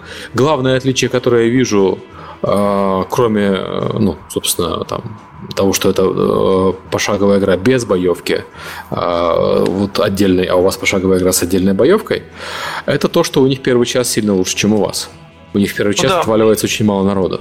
Ну, черт его знает. Я думаю, что все-таки еще этот первый час еще э, зависит от того, что в раннем доступе так было, потому что многие как бы купили игру, открыли, посмотрели и э, забыли фактически. Я вот, например, после того, как я сделал, ну, после того, как мы вышли, я прошелся по всем там этим отрицательным отзывам, которые писали, что ой, где там полная игра, они там долго разрабатывают, хочу играть в полную игру, и всем там поотвечал. То есть, и на самом деле, как бы там, ну, буквально там шесть-семь, там, может быть, максимум там десять человек, они как бы ответили, что посмотрят, поиграют, и некоторые поменяли свои обзоры на Steam, но большинство все-таки сказали, что, ну, то есть, большинство не прореагировало. Еще можно заключить, что вот они в раннем доступе купили, поиграли, и, к сожалению, забыли. И да, вот мы, одна из вещей, которую я все-таки хотел бы в игре сделать, это вот, ну, у нас здорово было бы сделать это вот обучение отключаемым, потому что, ну, оно, несмотря на обучение, все-таки оно, ну, неинтересно. Интересно, его можно там вызвать по, по эф один, то есть, и у нас есть еще там один третий сценарий, который так на время, и который людям тоже не нравится, то есть, и, грубо говоря, вот, ну, недавно вышел хороший... Третий сценарий, до третьего сценария еще надо дойти. Ну да, надо дойти, да. Но, но тоже, вот нам написали, недавно вот буквально на днях вышел обзор эр пи джи Watch, который, mm-hmm. вот, ну, он мне нравится не потому, что он, как бы, они там про нас хорошо написали, а потому, что он очень, как бы, очень объективный. То есть они там очень, очень четко описали наши, как бы, хорошие стороны и наши, может быть, не самые сильные стороны. То есть, и вот они там написали, что да, первые двадцать пять процентов игры не самые интересные. Я согласен, потому что мы сделали как бы это вначале, чтобы выйти, ну, выйти на ранний доступ и все остальное, и история у нас разворачивается позднее. И мы всю эту историю придерживали до выхода. То есть я не знаю, насколько было это правильно, но мне, мне все равно кажется, что, может быть, все-таки не зря, потому что так хоть на выходе хоть появился какой-то дополнительный контент. Если бы мы просто выкладывали бы по, по эпизоду, как все было готово, то сам бы выход вообще не был бы никаким таким серьезным событием, возможно. Не знаю, не знаю. Ну да, но начало игры видишь... у нас... проблематично, к сожалению. Тут, видишь, смотри, просто как бы надо слушать людей, потому что у нас получилась такая интересная в команде ситуация, что очень народ не любит, ну, слушать мнение людей, которые приходят со стороны и излагают какое-то, ну, как бы негативное мнение. То есть они говорят, у вас mm-hmm. это плохо. Они говорят, а вы просто не умеете играть в хардкор, отвалите. Ну, ну при, примерно так. То есть даже мне это сказали неоднократно. Черт побери, я это сделал. Как, какого черта я не умею играть в хардкор? Вот. И, например, ну вот типично, то есть мой знакомый очень классный специалист по ю экс говорит мне, слушай, чувак, у вас там в игре что, нету кнопочки вызова туториала, ну физической кнопочки? Я говорю, да, нету. Он говорит, и что, у вас ее ни на одном экране нету? Надо идти в главное меню. Я говорю, да, не на одном экране. Он говорит, то есть если я хочу вот сейчас быстро получить помощь по вот этому вот большому сложному непонятному экрану, я должен с него уйти куда-то в главное меню? Я говорю, ну да. Вот. Это как бы пример того, что отсутствие ю экс-специалиста, оно, к сожалению, очень плохо, потому что в противном Бля, случае... ю экс-специалист, человек... наверное, был на казуальных играх. Да, это уже. ю экс-специалист не казуальный, не казуальный, ю экс-специалист хоть какой-то все равно нужен. Ну, вообще, да. Я к тому, что вот, ну, просто конкретный пример говорит о том, что человек, ну, вызвать туториал – это основное правило казуала. То есть, из любой точки игры, чтобы тебе непонятно. Главное, что игра сложная, и вполне логично, что люди могут захотеть узнать, что тут происходит и зачем оно происходит. Ну, понятно, что в главное меню, конечно, его прятать там, это тролливали, а еще то... Вспом... Вспомнишь Эодор, когда вышел, собственно, у них же была похожая проблема. У них не было ю экс-дизайнера, у них был художник, который делал им ю экс. И художник нарисовал кнопочку закрытия окна в, в пяти разных местах, в разных окнах. Причем местами она была спрятана в середине окна, в центре, например. Ну, потому что почему бы и нет? Она там хорошо смотрелась. Вот. И это вызывало много боли у игроков. Понятно. Да. Ну вот, да, с ю экс мы, конечно, это вот провалились. Но, Но и сюда и... же, в принципе, относится и... тот момент, что, ну вот я просто скажу, о чем недавно буквально вспомнили на офисе, о том, что надо вот в первые буквально моменты игры стараться показать максимум ее хороших да. качеств. То есть там ветвления какие-то, вот, ну, все вот это, и дать это легко человеку. А у нас получилось, что мы как бы так с, с очень скупо по-средневековому, мол, вот, рыцарь, иди в болото, у тебя в болоте нету нифига. И давай час, короче, по болоту, там разбирайся с какими-то бандитами, и только потом у тебя будет все. Но люди, видимо, не доходят до потом. Ну вот да, вот и на самом деле как бы... Вот тоже завязли насчет... в болоте все там. Насчет, да. насчет третьего сценария, вот этого, который я уже упоминал, то есть нам уже в раннем... Мы его выпустили в раннем доступе там через два... Это через полтора месяца после того, как мы вышли, и уже тогда как бы люди, как бы некоторые сказали, что все-таки, ой, там все-таки там сложно, это на время и все остальное, вот, и, к сожалению, то есть, вот, ну, я не смог там убедить остальную там часть команды в том, что с этим надо что-то делать. Мы уже там думали, ладно, сценарий сделали, там, сфокусируемся на том, что нужно делать дальше, но это все-таки тоже, как бы, мне кажется, сыграло как бы свою роль, потому что там даже есть такие вот моменты, как такие вот есть квесты, где нужно действительно там встать на определенное место, потом пойти в определенное место, то есть так называемый Pixel Hunt там назвали. Mm-hmm. Это тоже вот, вот, я не знаю, мы собрали чуть ли не там десять-двадцать обзоров на Steam негативных вот именно за этого момента. То есть, и, и даже пришлось про эти моменты писать э, в этом э, создаваемых вопросах на выходе, то есть написать этот момент, поместить видео, как находить эти точки и все остальное, что я считаю, конечно, тоже с нашей стороны это такая недоделка. То есть вторая часть игры у нас очень интересная и очень, как бы, ну, там, нареканий с той стороны, как бы, у нас нет. Все пишут, что очень много, очень интересно, разветвленно, нелинейно, здорово. Начало игры у нас действительно... Ну ладно, тут можно, можно зайти как бы с другой стороны, сказать, что вот мы делаем огромную игру, и мы допустили такую офигенную ошибку, что у нас не было нормального отдела тестирования и кью эй. То есть да. просто не было вообще. Мы просто что-то сделали, вот. Оно нам нравится, потому что мы знаем, ну, как ну, оно ну, работает. Знаешь, кстати, отсутствие отдела кью эй – это э, ситуация типичная в инди-компаниях, потому что отдел кью эй – это дорого. И либо отдают кью эй на а, аутсорс для проверки технических вещей, либо тестируют сами. И я знаю многие компании, господи, Valve тот же самый, там нет отдела тестирования, они тестируют сами все игры. Они в них постоянно сидят и играют. Сейчас и... миллионы игроков Дота два. Да, да, это почувствовали на себе. Reborn почувствовала это на себе и не мог... вскрикнули в немом. Да, и замолкли. Да. Конечно, даже игроки из Dota, как они не замолкнут. Так вот, я к тому, что эта проблема не в этом, наверное. Проблема все-таки в том, что не было ю экс-дизайнера, который даже на аутсорсе, даже там на час, который бы пришел, рассказал, и его послушали. Самое печальное, что моя сестра ю экс-дизайнер. То есть она работает, кстати, в Wargaming. Вот, и в отделе ю экс. И вот мы, к сожалению, даже ее не спросили. То есть, вот. А как же про душу с ней поговорить, переманить? Это же... Не, мы не собирались... Но, но, Миша, это давай.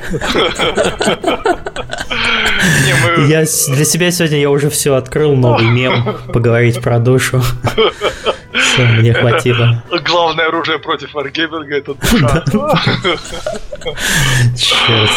Не, на самом деле, конечно, то есть, ну, я, я никогда даже сестру, то есть, даже не предлагал, ей было интересно там, как бы, я думаю, что она... И сейчас там нравится, поэтому. Окей, okay, а, ну мы поняли про плохо про ю экс. Да. А, а вот уникальная игра, сеттинг, комбинация жанров боевка. Это хорошо.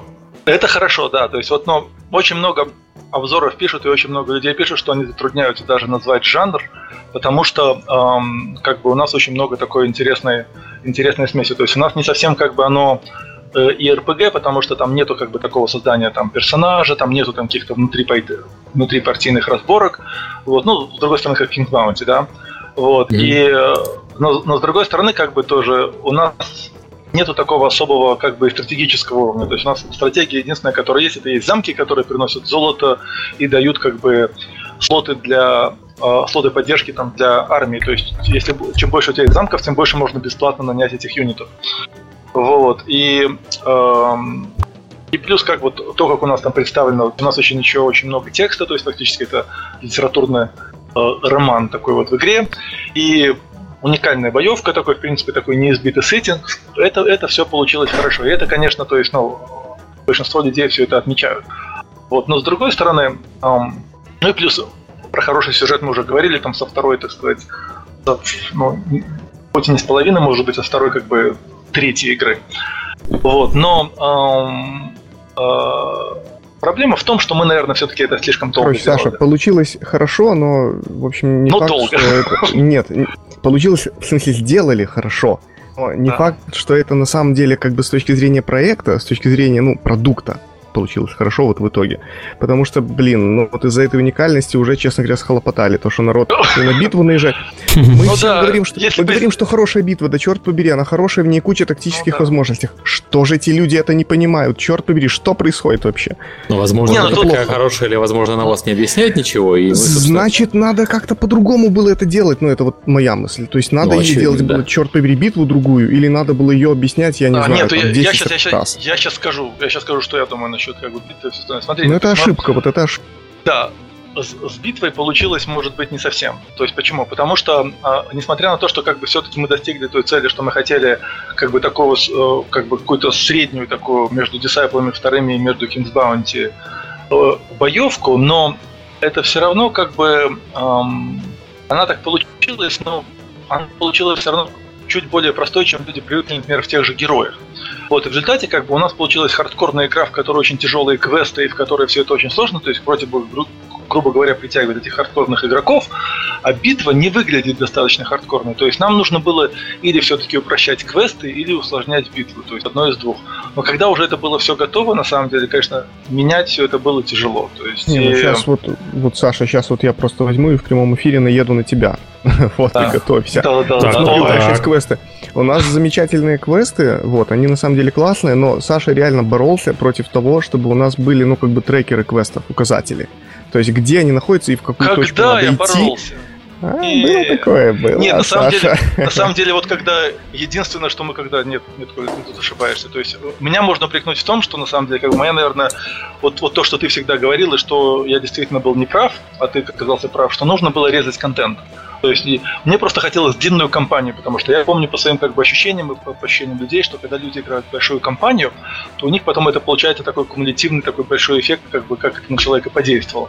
Но, к сожалению, эта вот длинная наша кампания, она, она как бы создала там проблемы и, и со временем, и создала какие-то проблемы также и... в том, чтобы все это тестировать как бы как-то адекватно, то есть, да, вот это получилось это минус. Все, это все а понятно, вот, я просто... А все, все вот эти квестовые маркеры, то есть я еще с ноября две тысячи тринадцатого года говорил, что нужно вот там для нашего третьего сценария поставить там этот квестовый маркер, который мы потом в итоге поставили, ну, чтобы да, там... все-таки, все-таки там люди могли найти эту чертову там ласточкину башню, как в нее зайти.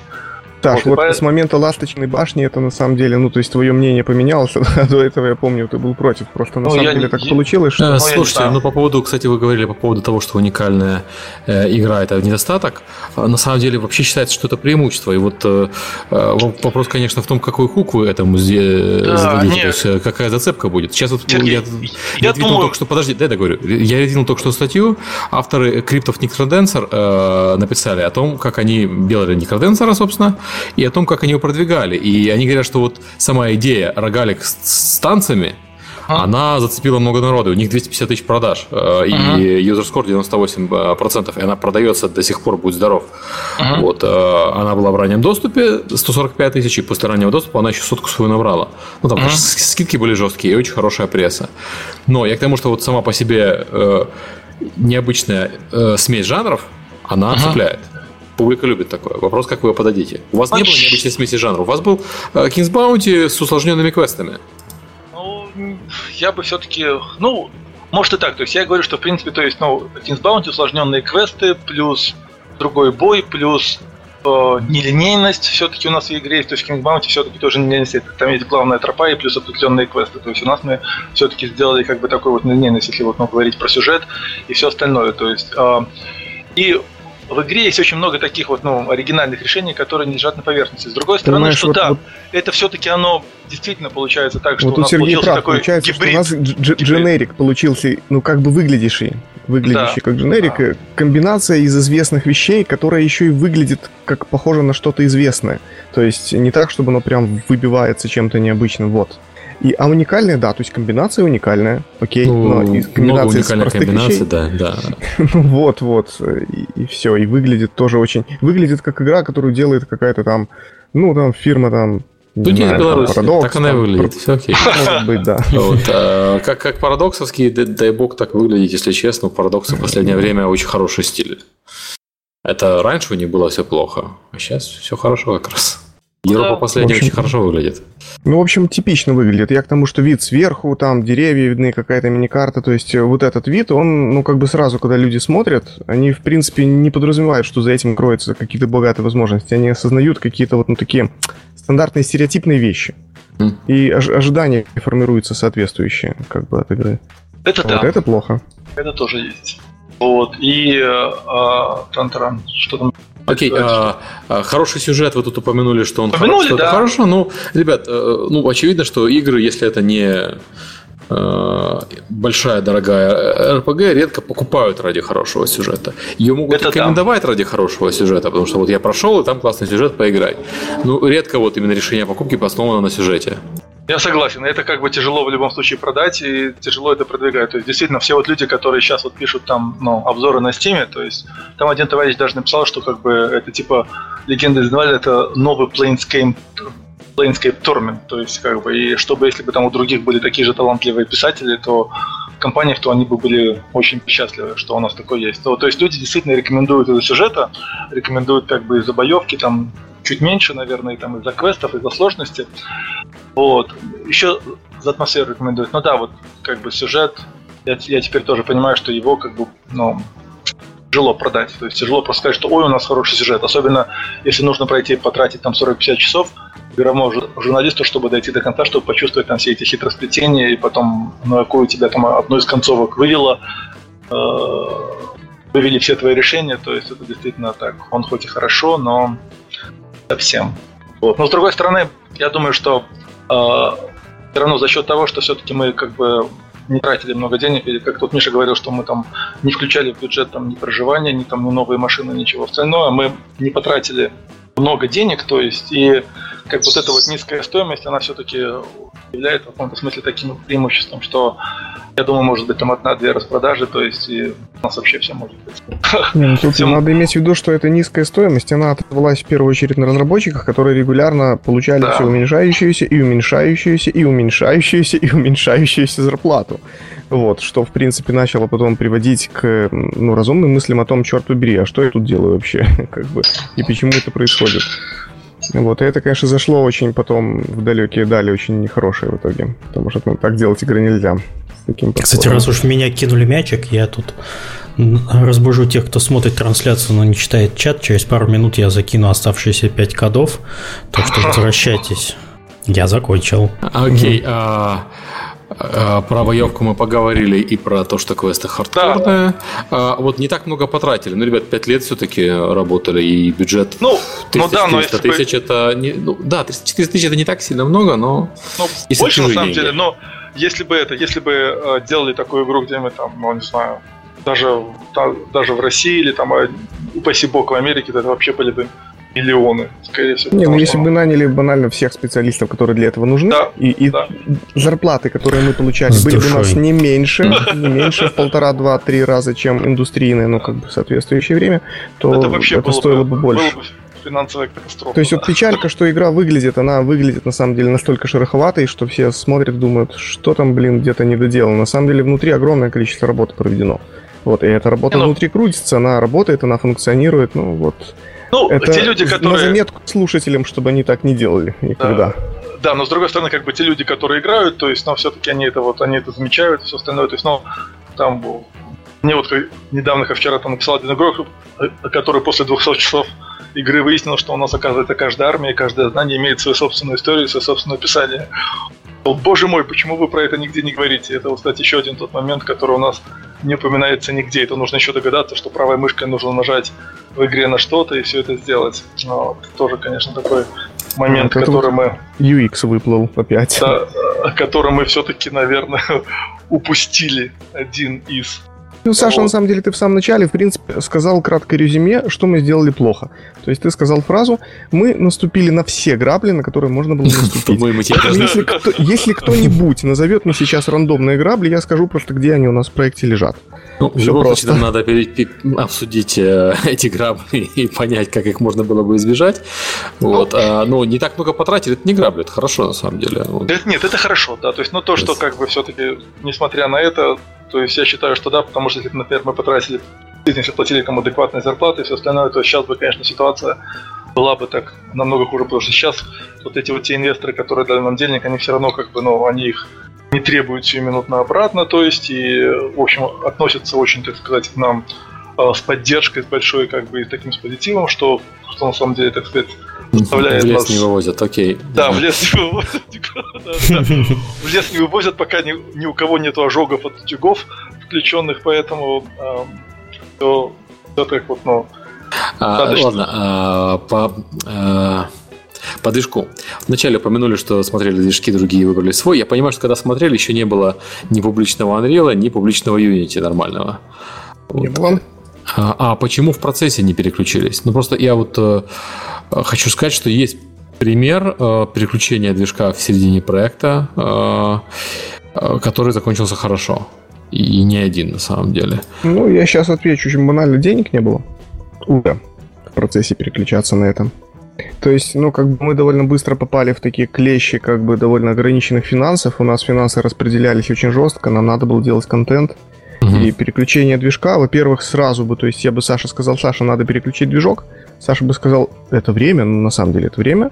Ну, очевидно, вот. Да. И это, да, мы, мы, мы не можем тратить это время. Все, то есть у нас... По большому счету у нас постоянно получалась вот такая вот забавная ерунда, что... Тритнот такой, да, получается? Да, Пост- да. Постоянный тритнот. Типа, ай-яй-яй, надо, это надо было вчера. И так вот два года надо было вчера что-то сделать. Вот два года непрерывно. Поэтому невозможно было... Тоже такая проблема, что... Если кто-то что-то будет из разработчиков, допустим, делать по итогам всего этого, они должны понимать, что у них какое-то время неизбежно есть. Если они опоздали, им надо установить границы где-то впереди и манипулировать временем в этих границах, потому что иначе, если они говорят, что нам все надо было сделать вчера, они теряют такой ресурс, как возможность планировать, ну, какое-то время впереди, впереди, которое будет. Вот, и мы из-за того, что не планировали его, мы двигались очень так хаотически, такими толчками, прыжками, что-то здесь, что-то там. Вот это плохо было. Вот. Окей, а... Я закинул а... КД, я заслушался вас вообще, да, совсем да, да. забыл про КД. И вопрос по поводу никаких скрамов, это, это же плохо. Ну, что, что, что под скрамом ты в данном... А, сейчас расскажу, но тут, тут как бы такая ситуация, я не то чтобы понимаю под скрамом. Значит, есть ряд очень хороших методологий, которые позволяют организовать процесс разработки. Ну, как бы контролируемого, ну, контролируемо его организовать, чтобы... делать фичи, получать результаты, видеть, как оно двигается по времени, получать какие-то прогнозные показатели, чтобы знать, куда это все придет и в каком состоянии, сколько фич будет реализовано. Вот. Но оно, на мой взгляд, хорошо. Я просто неоднократно это видел снаружи, когда проект строится под такую методологию изначально. То есть набираются люди. А когда мы имеем двух маньяков-программистов, которые, ну, реально маньяки, они си- сидят, маньячат, делают оба, что хотят, но при этом, к счастью, то, что они делают, это как раз то нужно, тьфу-тьфу-тьфу. Вот. То здесь попытка навязать любую методологию, вот, она обречена на провал, потому что, во-первых, нужен человек, который будет знать эту методологию и пытаться этих двух несчастных в нее впихнуть. А во-вторых, надо, естественно, ожидать провала их качества работы от такого. Вот. И будет ли от этого потом плюс? Вот, учитывая весь остальной хаос в разработке, это вопрос большой. То есть я бы сказал, что мы на самом деле все, что мы могли исключить, это в плане разработки. Мы исключили, вот как рекомендуется для игр, когда делает игру, значит, инди. Давайте, ребята, сделайте core геймплей, все фичи, которые вы можете выкинуть, которые не являются какими-то, ну, ключевыми, вы их выкидываете, делаете чисто core. Так вот мы то же самое, core разработка, все, что можно выкинуть. Все, что вроде бы хорошее, но оно как бы может где-то что-то замедлить, и не совсем ясно вот в текущей ситуации, каков будет профит, это все откидывается. То есть лучше написать строку кода, чем, ну, как бы это все организовывать в какой-то такой пайплайн большой толстый. Примерно так вот. И okay. на самом деле для, для программистов это сработало, потому что этому есть доказательства. Есть графики нашей работы, совершенно красивые, линейные, восходящие. Вот где, в общем-то, мы просто работали и делали, делали, делали. Вот, и сделали, написали сто двадцать тысяч строк кода. Вот, и он отлично работает, я так считаю. Я, я тоже считаю, но все-таки... То есть, вот смотрите, говорю, что... это, это десять человека лет программистов просто. Ну, то есть, вот такой проект масштабный, всего-навсего десять человека лет. Ну, скажем так, я бы, пожалуй, поспорил, если бы мне сказали, что да, не, такие проекты одним человеком делаются. Вы, типа, очень медленно работали. Я бы поспорил. Такие проекты делаются четырьмя, там, пятью программистами, вот так, может, даже десятью. Но они, правда, и лучше получаются в итоге, да. Ну да, ну то есть вот э, э, из этого тоже еще такое простое следствие, что все-таки как бы, несмотря на то, что это было просто, то есть, ну, и в, э, так вот организовать работу, все равно как бы это затянуло долго, мы пытались как бы привлекать там других программистов во все это время, но их встраивание, то есть оно как бы тоже было... Работа не, не была организована, будем да, откровенны. Она не то была, есть, да. Это ч- чистейший вот, хаус-девелопмент вообще. И, и поэтому все-таки вот, ну, вот, ну, все-таки вот таким способом мы хоть доделали, то есть я, я вот не знаю... Получилось ли бы это, если бы мы, например, взяли еще, еще пару программистов, то есть ну, там, бы деньги, у, вас, у, тебя, у, тебя возникла бы, у тебя возникла бы ситуация, когда надо все-таки скрам вводить, потому что если никакой да, системы управления да, нету, да, два да. человека договорятся, три уже нет. Три уже нет, я согласен. Да. И поэтому это, это бы еще усложнило, как бы появился бы какой-то вот этот оверхед, то есть, и черт его знает, то есть, ну, не знаю, я думаю, что в этом смысле как-то оно все ну, более-менее, то есть, тьфу-тьфу-тьфу, я рад, что все-таки мы это добили. Ну, окей, в таком случае, а, это находка, потому что мы просто договорились между да, собой. Да, все, да. все просто. А по состоянию сейчас, ну, то есть продажи-то все циферки можно посмотреть на Spy, и вы только что их озвучивали, финансы озвучили. А, вот советы. Избегать ранний доступ у вас написано. Почему? Да, избегать ранний доступ. Ну, потому что все-таки эм, я считаю, что ранний доступ теперь, вот особенно, Сергей, я, я смотрел твою статистику тоже, и, и как бы в среднем, то получается, что все-таки, когда игра уже провисела долго, то есть, да, то тяжело потом к ней сгенерировать достаточно интересно. Например, вот были такие некоторые летсплееры, да? Подожди, подожди как... немножко. А для чего вы вообще делали ранний доступ? То есть, нас... он делается обычно... Тогда... Угу. Ну, у нас не было денег. То есть, мы делали ранний доступ, не было денег, и тогда... Только для того, чтобы получить какие-то да. финансы для дальнейшей разработки. Да, у вас ранний доступ да. был сделан правильно. То есть, как да. бы... Давайте смотреть ну, то есть, глаза. Ну, у, у нас не было вариантов. То есть перед ранним доступом последние пару месяцев у нас не было ни зарплат, ничего. Я тут бегал, отдалживал какие-то там сто, триста, пятьсот долларов у знакомых, чтобы там, чтобы остальные программисты тут не померли с голода. Поэтому как бы у нас ранний доступ. То есть я пытался там искать какие-то еще другие деньги, но все-таки уже, когда у нас так долго раз, разработки игры еще нету, то есть и тогда ранний доступ не выглядел так плохо, как он выглядит сейчас. Не было этих таких вот крупных, каких-то таких больших провалов. То есть он выглядел интересно. То есть вот другие, там, например, разработчики того же Kinetic Void, там наши знакомые другие, они говорили, что ой, там ранний доступ, все хорошо, там нормальное там количество продаж, плюс там распродажи, то есть типа, типа жить можно. То есть, но мы, когда вышли на ранний доступ, мы еще получили фичеринг автоматически Steam. И буквально вот, ну, вот это вот, ну, вот наши знакомые ребята из Age of Decadence, они вышли буквально через месяц после нас и уже фичеринга не получили. То есть вот где-то вот как раз-таки в конце октября две тысячи тринадцатого Valve отрубил автоматический фичеринг всем выходящим на ранний доступ играм, и тогда брали только некоторые. И в итоге получилось так, что, ну, я думаю, что это из-за количества игр. То есть количество игр стало, ну, вот, резко увеличиваться и все остальное. И сейчас, когда игра выходит на ранний доступ, то есть, ну, вот, Сергей, ты правильно сказал, mm. что теперь это получается единственный релиз, то есть единственный шанс, который получаешь. Я считаю, что, эм, то есть, я не знаю... Ну, знаешь, я вот сейчас смотрю на игры, которые вышли из раннего доступа. Просто вот да. у меня статистика есть, игры, которые вышли из раннего доступа в две тысячи пятнадцатом году. Вот недавно вышла флазмовская игра Train Valley. Да. Вообще никакого результата нет по да. продажам, к сожалению, пока. Вот. И фичеринга я тоже, собственно, ее не видел. И если мы посмотрим на игры, которые вот там... Вот Tabletop Simulator вышел пятого июня из раннего mm-hmm. доступа. У него продажи пятого июня практически не скакнули. То есть у него uh-huh. вот было двести семьдесят тысяч э, до выхода из раннего доступа, сейчас триста двадцать тысяч после выхода из раннего доступа. И это, я думаю, что в основном из-за скидки, которая была э, перед выходом из раннего доступа на Daily Deal. Потому что, вот, собственно, да, да, да, у них на раннем доступе они продали э, двадцать тысяч после раннего доступа. До раннего доступа триста, после раннего доступа двадцать. Э, то есть вообще ни о чем. Ну, вот эти вот тоже, вот, вот, вот наши знакомые, которые делают Craft the World, у них тоже были достаточно хорошие продажи на э, раннем доступе, вот, но mm-hmm. они потом, как бы, они вышли, и там тоже, как бы, у них особо ничего, ну, к сожалению, не произошло, у них, правда, игра и так хорошо продается, mm-hmm. вот, но, тем не менее, как бы, это все-таки показатель. Я считаю, что, ну, вот, ранний доступ нам очень много дал в плане того, что мы смогли все оттестировать, там, все сделать, как бы, ну, и, по крайней мере, то есть, игра вышла, я все равно доволен в том состоянии, в котором вышли. Там не было большого количества критических багов. У нас была консоль, которая помогала там избежать каких-то затыков с квестами, если у кого-то были. То есть это все получилось так достаточно здорово. То есть, но я, я считаю, что все равно вот инди-командам я бы рекомендовал просто делать закрытый бета-тест перед выходом. То есть раздать там ключи там сотни там другой человек, чтобы они знаешь, погоняли. Кстати, на самом деле есть старый добрый поход, подход, который мы делали еще на Defender'ах. Он называется mm-hmm. бета-тест за покупку, но не называется ранний доступ. То есть ты покупаешь игру, ты получаешь э, доступ э, в бета-тест, а, ну, в тот же так, самый ранний да. доступ, и при этом сохраняешь свой фичеринг. Пример такого — это Act of Aggression, например. Она не была в mm-hmm. раннем доступе, но в нее можно было играть, начиная с э, середины июля. И она вот потихоньку росла, а потом у нее случился скачок на релизе, потому что она mm-hmm. вышла в настоящий релиз со всеми фичами и всеми делами. Mm-hmm. Несмотря на то, что оценки у нее очень плохие, там шестьдесят девять процентов юзерскор, это очень плохо. Вот, mm-hmm. это прям, прям очень плохо.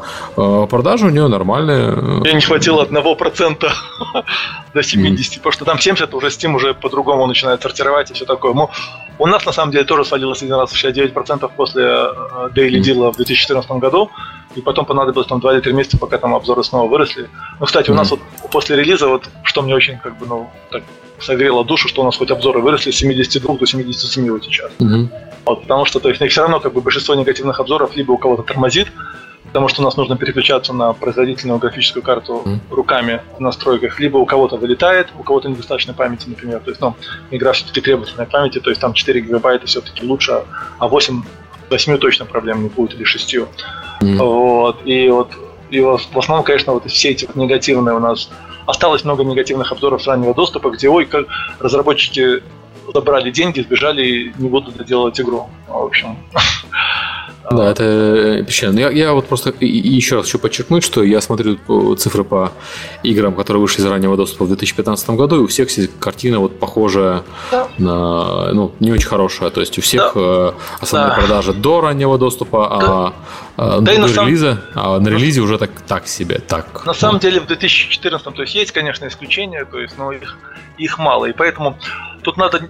А если, с другой стороны, как бы, если нет возможности вот избежать ранний доступ, например, как мы это сделали, да, то нужно все-таки обращаться с этими финансами крайне-крайне осторожно. Мы, к сожалению, наверное, погорячились. То есть, я не знаю, вот мы, например, переделали интерфейс, то есть это стоило каких-то денег, это стоило ресурсов. Я вот теперь, если бы, например, если бы как бы обладал вот этим послезнанием в тот момент, я бы, наверное, не стал бы как бы тратить деньги на вот эти вещи, и я бы еще порезал бы переводы. То есть мы, например, потратили деньги, достаточно много денег на переводы, и в частности на французских. Вот я сейчас... Я сейчас Кстати, интересно, по локализациям я сейчас, в каком соотношении я сейчас, дало? Я сейчас насчет, ну, с французами даже ругаюсь, то есть потому что, ну, мало того, что... Да? Мало mm. того, что мы их как бы отдали перевод чуть ли не самый, они начали переводить самым первым, они его не успели сделать к релизу. И это просто эпик фейл, потому что у нас, у нас в французской прессе обзоров просто не было. Просто у вас французов четыре процента, еще у вас э, Канада, на самом деле, которая тоже частично французская, да, пять процентов. Да, но это, это в основном с раннего доступа, то есть, mm-hmm. к сожалению. То есть, вот я когда, я когда смотрел на статистику после, после этого, то есть, нам, конечно, этот французский все это. С другой стороны, э, испанский, например, перевод мы сделали очень дешево. То есть вот наш испанский переводчик, он какой-то оказался супер каким-то продуктивным и супер каким-то отвечающим и вообще активным. Ну, а Испании у вас нет вообще. Ну да, но, но мы потратили на перевод две тысячи евро где-то. Я вот смотрел по нашей статистике, у нас как бы Испания как бы свой перевод, она, конечно, оправдала. То есть, ну, ну если Испания там... считается, что перевод делается ради Америки, потому что в Америке есть испаноговорящее да, население. Да. Вот да, еще и, потом и, есть и... немножко Мексика и Испания, но они так чуть-чуть. У вас Испании там в топ-странах нет вообще. Я да, ее я... не вижу, Мексики тоже не вижу. Это, это я знаю. Вот, вот. Например, английская локализация получилась, в принципе, достаточно, то есть, ну, нам не так дорого обошлась, то есть, там, потому что, слава богу, наши, там, этот, наш писатель и э, редактор, они согласились работать по часам, а не по этим, по количеству слов, потому что в игре там больше двести пятьдесят тысяч слов, если там брать стандартные эти расценки там в двенадцать или там десять центов за слово, то это получается просто такие неподъемные суммы. И вот сейчас, что интересно, идут несколько таких параллельно любительских переводов, то есть там люди сами переводят игру на чешский или словацкий, mm-hmm. там, вот, потом на польский, еще появились китайцы, которым очень нравится игра, которые тоже будут ее переводить. Ну. Mm-hmm. Так что, так что не знаю. И э, вот если вот я бы, если бы ходил бы на ранний доступ сейчас, то, конечно, все-таки бы резко бы так ограничивало расходы. То есть, ну, вот мы, наверное, сделали ту ошибку, что подумали, что ой, у нас сейчас есть денег, и что как бы уже близко до выхода, и все остальное, можно их потратить на какие-то дополнительные вещи. То есть я бы этого, наверное, делать не стал. То есть я бы okay. этого делать не стал. Uh, и, еще... слишком, и слишком далеко до выхода не стал бы ездить на выставки, то есть, потому что это не имеет особого смысла. Окей, а, расскажи теперь про обещание продавать легче, фраза такая. Вот, да, обещание продавать легче.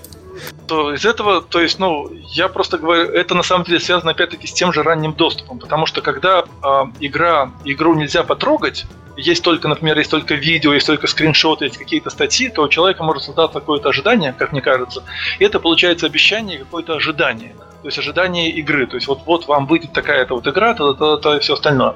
А когда игра висит на раннем доступе, когда игра висит на раннем доступе, то, к сожалению, такое обещание, оно уже получается не совсем обещание, потому что можно эту игру взять, купить, пойти, посмотреть, она окажется, может быть, не совсем такой, потому что она еще не доделана. И яркий пример этой продажи обещаний – это Kickstarter. Это Kickstarter, потому что эм, на Kickstarter все-таки, то есть, ну вот когда мы показали эту нашу игру и все остальное, то есть мне все-таки кажется, наша компания, вот там пиар-компания была намного более успешной, чем потом все это время и в раннем доступе, и вот на выходе игры. Но вы еще на Kickstarter успели до бума инди вот этого безумного на... Вы все-таки да. попали в удачное время. Да, но с другой стороны, все-таки мы там очень много всего правильно сделали. То есть видео, которое мы тогда... Ну, наше видео, мне до сих пор пишут, что типа вы крутые, что там у вас там сердце на правильном месте, или как там, как там это на английском формулируют. То есть это получилось, ну... Я не знаю, тогда мы это делали на таком на подъеме, такой как бы энтузиазм, столько много эмоций, столько всего как бы креативности, интересного, то есть я, это нашло свое отражение. То есть я, я, честно говоря, думаю, что даже если мы сейчас бы там стали бы делать, ну, еще там один Kickstarter, все остальное, я думаю, вытянули бы даже и сейчас при всем этом буме и всем остальном. Потому что, то есть, ну, я много просто вижу многих других проектов, там ребята просто не дорабатывают. То есть Kickstarter нельзя делать просто все по букварю, как бы, и сделать там вот стандартное видео, которое делается там трейлер. Там нужно делать что-то очень такое креативное, очень такое более личное, более эмоциональное. То есть вот это как бы, ну, я не знаю. Мне кажется, что не знаю, как это делать. И у нас, Окей, э, и у нас... понятно. И э, главный вопрос, который у нас остался, это что делать да. дальше? Что делать дальше, да. Вот, мы сейчас, на самом деле, у нас как бы такая ситуация, что, ну, как бы игру делали это очень долго, то есть и у нас сейчас в команде такие разные разброды, шатания, как бы куда пойти, что делать и все остальное. Ну, начнем с того, что у нас просто нету денег что-либо делать да. дальше. То есть все очень банально. Вопрос, куда же нам пойти? Да, ну, вот. да, вот у нас варианты как бы есть такие, что можно делать, например, какие-нибудь, например, там дополнения к игре, но с учетом того, что как бы в игре там этих, там, сколько там у нас, там сорок тысяч игроков, то непонятно, э, насколько и как эти все э, э, обновления, так сказать, ну, помогут нам и нет. Вот, с другой стороны, э, можно в игру, например, попробовать как бы добавить какие-то вещи, например, может быть, какую-то там, там часть строительства, или посмотреть в сторону мультиплеера, или вообще вернуться к нашей первой игре, переиздать ее, или поп- попробовать, например, там, сделать какой-то аддон на Kickstarter и все остальное. То есть опций таких вот много, но эм, пока четкого такого э, ощущения, э, куда податься, нету. Okay. Okay. А, зачем, да. а, зачем, а зачем Kickstarter? Еще okay. раз. Ну, Ну, не знаю, чтобы деньги были. Ну, на самом деле, у команды может быть... Игру-то сделали уже, как бы, чего там, Kickstarter там... Нет, так а на что разрабатывать дальше? У нас как бы сейчас, ну... По финансам ситуация несколько тяжеловатая, потому что, ну, вот, с долгами мы расплатились, и сейчас все-таки инвесторам бы тоже бы хотелось немножко, как бы, постепенно выплачивать, то есть, и на что-то нужно существовать и делать, и, и жить дальше, то есть... И... Ну, не просто существовать и жить, тут проблема стоит в развитии, то есть, команда, да. она должна развиваться, потому что если она не развивается, она загибается, соответственно, да. если мы только собираем деньги на пожить, то мы загибаемся, и спустя какое-то конечное время, три месяца, шесть месяцев в год, мы все равно загнемся, то есть... Понятно. Поэтому необходимо как бы нащупывать какие-то пути именно развития, то есть возможности какого-то увеличения да. все-таки того, что мы делаем. Вот у нас, да, у нас мы, мы вот все, кто нас слушает сейчас, или все, которые будут слушать этот подкаст потом в записи, то есть у нас к вам тоже, к всем таким вопрос. Что посоветуете? Как, что думаете? Особенно те, кто играл в нашу игру. Вот. Есть ли какие-то идеи? Окей, это сейчас... можно будет сделать в комментариях к подкасту с, на сайте. Наверное, там легче комментарии отслеживать, чем на YouTube. Будем, будем делать краудфандинг идей. Да, да. Хоть какой-то. Потому что все-таки у нас все-таки завязались мы на этот краудфандинг. Я думаю, не скоро развяжемся. Вот, я не знаю, мы, мы тут до подкаста сидели, обсуждали, может, нам стоит переиздать нашу первую игру «Времена раздора», но вот у всех тут тоже как бы не совсем... ник- никто не уверен. Я считаю, например, я говорю, я до сих пор, ну, мне эта игра очень нравится, я в нее буквально недавно играл и опять получил, так сказать, приятное ощущение, как там все проходить. Если бы все-таки у нее, ну, переделать графику, как бы сделать ей фейслифт, то есть, ну, грубо говоря, как это называется там, русский-то, косметическую какую-то такую операцию, то тогда, если, например, взять туда рендеринг всех вот этих вот текстур Эйзенвальда поставить, как бы там немножко все это...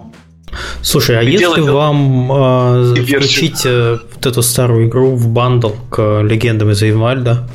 Ну, кстати, ее же сделать тоже... надо, ее же не просто включить, ее же сделать надо. Ее же не просто... Нет, ее можно, то есть ее можно в текущем виде поставить на этот, на Steam и сказать, что она не работает, начиная с Windows восемь и дальше.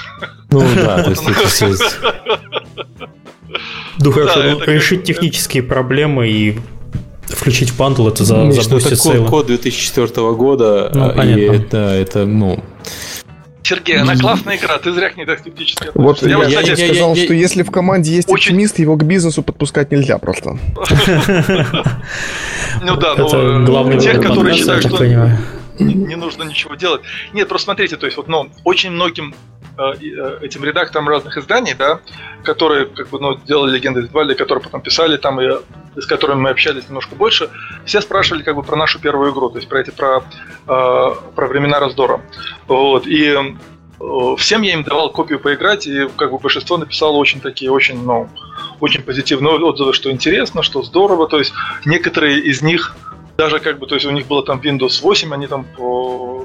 два редактора таких вот, ну, неплохих изданий, они установили себе. Слушайте, даже... Если у вас хорошая там была механика, и, и игра была хорошая, надо делать ремейк, потому что, ну, не продадите вы игру две тысячи четвёртой графикой сейчас. Ну, то есть... А если переделать, я же говорю, если графику переделать. Ну, в графике переделать, это сделать это, новую это игру. Считай, да, это считается, делаешь, сделаешь новую потому игру. Потому что, ребят, ну вы уже э, одну игру делали по-быстренькому за, за полтора года, но это не быстро. Ну я... Там в комментариях пишут, что игру отдать Гогу, то есть мы пытались, что еще Времена Раздора Гогу раньше отдать, но Гог, так сказать, особого желания не изъявил. Но, кстати, с Гогом тоже вот с релизом не совсем хорошо получилось. Мы, мы хотели, конечно, на Гоге игру выпустить. Мы хотели сделать ее там чуть-чуть позже, там на пару недель после выхода, но вот, но в итоге не договорились, то есть и вот только сейчас, вот, но, слава богу, договорились с ними, что на Гоге она выйдет, причем выйдет поддержка этого их, их нового клиента, то есть там будут эти наши э, достижения, их э, такие же, как такие же, как и в Steam. То есть в этом смысле, то есть мы еще посмотрим. То есть наша игра, в принципе, для Гог аудитории подойдет, мне кажется, даже чуть получше, чем Steam. И плюс там э, как бы Гог еще не в той степени, как Steam, он, наверное, как Steam, который был в две тысячи двенадцатом году, когда там было еще полторы тысячи игр. Потому что на Гоге, я сейчас думаю, там где-то, где-то примерно такое количество. Слушайте, ребят, я вот... глянул сейчас ваши Времена Раздора еще раз, мне казалось, что я ведь право плохо помню. Я хорошо помню. Нет, не надо. Хорошо помнишь? Да. Нет, не надо. Ну, то есть, э, правда, интерфейс все-таки с... крайне устарел. Это, ну, то есть игра делается во времена, когда Герои Магии Меча четыре вышли. Вот, и это видно, собственно. Даже не три. Ну, да, так, так и есть. Вот, и... На самом деле, она... пятые были уже на подходе тогда. Ну, да. Вот, э, то есть О. сейчас такое будет продавать достаточно сложно. Но при этом я, я смотрю геймплей, опять-таки по геймплею, да, она прикольная. Но я не вижу, вот по, по ролику, я не вижу принципиальных отличий между нею и Kings Bounty и Легендами Эйзенвальда. Поэтому, сори. Не, принципиальные есть, то есть, ну, карточная система боя все-таки единственное, что такое отличается. А так, да, то есть от Kings Bounty она все-таки отличается, то есть, ну, я не знаю, система та же боя, все остальное. А так, да, то есть, как от Легендам она, конечно... крайне-крайне близко. Ну, ну вот, э, окей. А... Да, и на мобильное устройство, то есть, ну, мы не, пока тоже не рассматриваем этот вариант, потому что вот Николай ездил как раз-таки по делкам, там ему говорили, все ему сказали, что, в принципе, ну, там другие проекты, которые пытались похоже запуститься, у них не очень все хорошо было. В общем, вроде там в мобильных устройствах тоже особо нечего ловить. Ну, там сложно ловить. Если бренд есть, да. Если бренда нет, то ничего ты не заработаешь. А у вас, очевидно, бренда нет. Да, бренда а, нету, да. Окей. А, ну, значит, мы ждем советов а, по поводу того, что делать а, команде в комментариях. Спасибо большое, что пришли. Вообще такой познавательный экскурс. Знаете, без ура-ура все хорошо, все зашибись. Но и без шапала сливая воду. Да-да-да. Хорошее такое равновесие вышло. Вообще, Серега, я Ой. даже соскучился про подкасты, когда у нас идет рассказ про персону, проект, компанию. Надо будет ну, повторять хотя бы. Придется через неделю и будете да. персона. Ой, там, кстати, вопрос еще висел там в прошлом году стенд на Игромире. В прошлом году, конечно, на Игромире у нас а, там да. угу. ничего там особо как бы толком не вышло, но в этом году... Ну мы... ничего он не дал, этот стенд. Да, ничего. ничего. В этом году мы все равно поедем опять, потому что все-таки сделали эту инди-зону, и это стало намного как бы дешевле, то есть буквально, то есть, ну, чуть ли там не в два-три раза, то есть мы все-таки хотим попробовать. Я вам Причем... признаюсь, просто ребятам это нравится. Вот. Да, да, нам это нравится. Честно, потусить и пофоткаться с моделями. Не, не потусить, да. потусить, да, на да, стенде потусить, то есть, это и, хорошо. И у нас, если все хорошо получится, то тут фу, то есть, ну, я думаю, уже почти там, это, что может быть к этому, к, именно к Игромиру там будет, будет какая-нибудь там распродажа на Стиме, поэтому... Окей. Миша, ты, кстати, едешь на Игромир? Ты, наверное, не едешь на Игромир, да? Нет, нет. Зачем? Фоткаться на стенде с моделями? Подождите, выезжаю, подождите. Я об этом не думал. Не, я не еду на Игромир. Я буду в Москве на следующей неделе, там на пару дней буквально. А так я не еду на Игромир. Знаешь, ты так бы пришел, пришел бы к нам на стенд, мы бы тебя медовухой угостили. Как бы, хотя ты ж не пьешь. Поскольку профессиональной необходимости нету ездить, а игрушки смотреть мне проще на Gamescom. И, mm-hmm. если честно, сейчас мне дешевле на Gamescom, чем на Игромире. Чем в Москву, вы что? Хотя при текущем курсе евро, Серега, там... В Москве ты как король должен бегать. И смузи пить литрами просто. Ну, а билеты? А отель? Отели не подешевели нифига, отели до сих пор в евро достаточно дорогие. Вот. Ладно. Да, есть свои. Есть, ну, есть это всегда Airbnb, там цены подешевели. Они ну... тоже в евро, вот, но они стали чуть поменьше, чем были раньше. Ну да, Airbnb, можно выжить. Кстати, ну, не, я, у меня просто в это время как раз все равно, все равно выступление в Утрахте, поэтому я не поеду. А, не смогу. Ладно, вот, хорошо. Спасибо. Да. Да. Вам спасибо, большое что спасибо, пришли. Что, что позвали да, нас. Да, большое да. спасибо. Да. Очень интересно. Я буду, предлагаю все знать, что... Да. Вот. Угу. Буду все знать, что не надо игры делать, в общем, так ужасно. То есть их надо делать отлично, но нельзя их так ужасно продавать и вообще. По пять лет. По пять лет игр, да. Пожалуйста, не делайте игры пять лет. Если можете этого избежать, избегайте. Ладно, все, всем пока. Все хорошо, спасибо. Все, до свидания всем.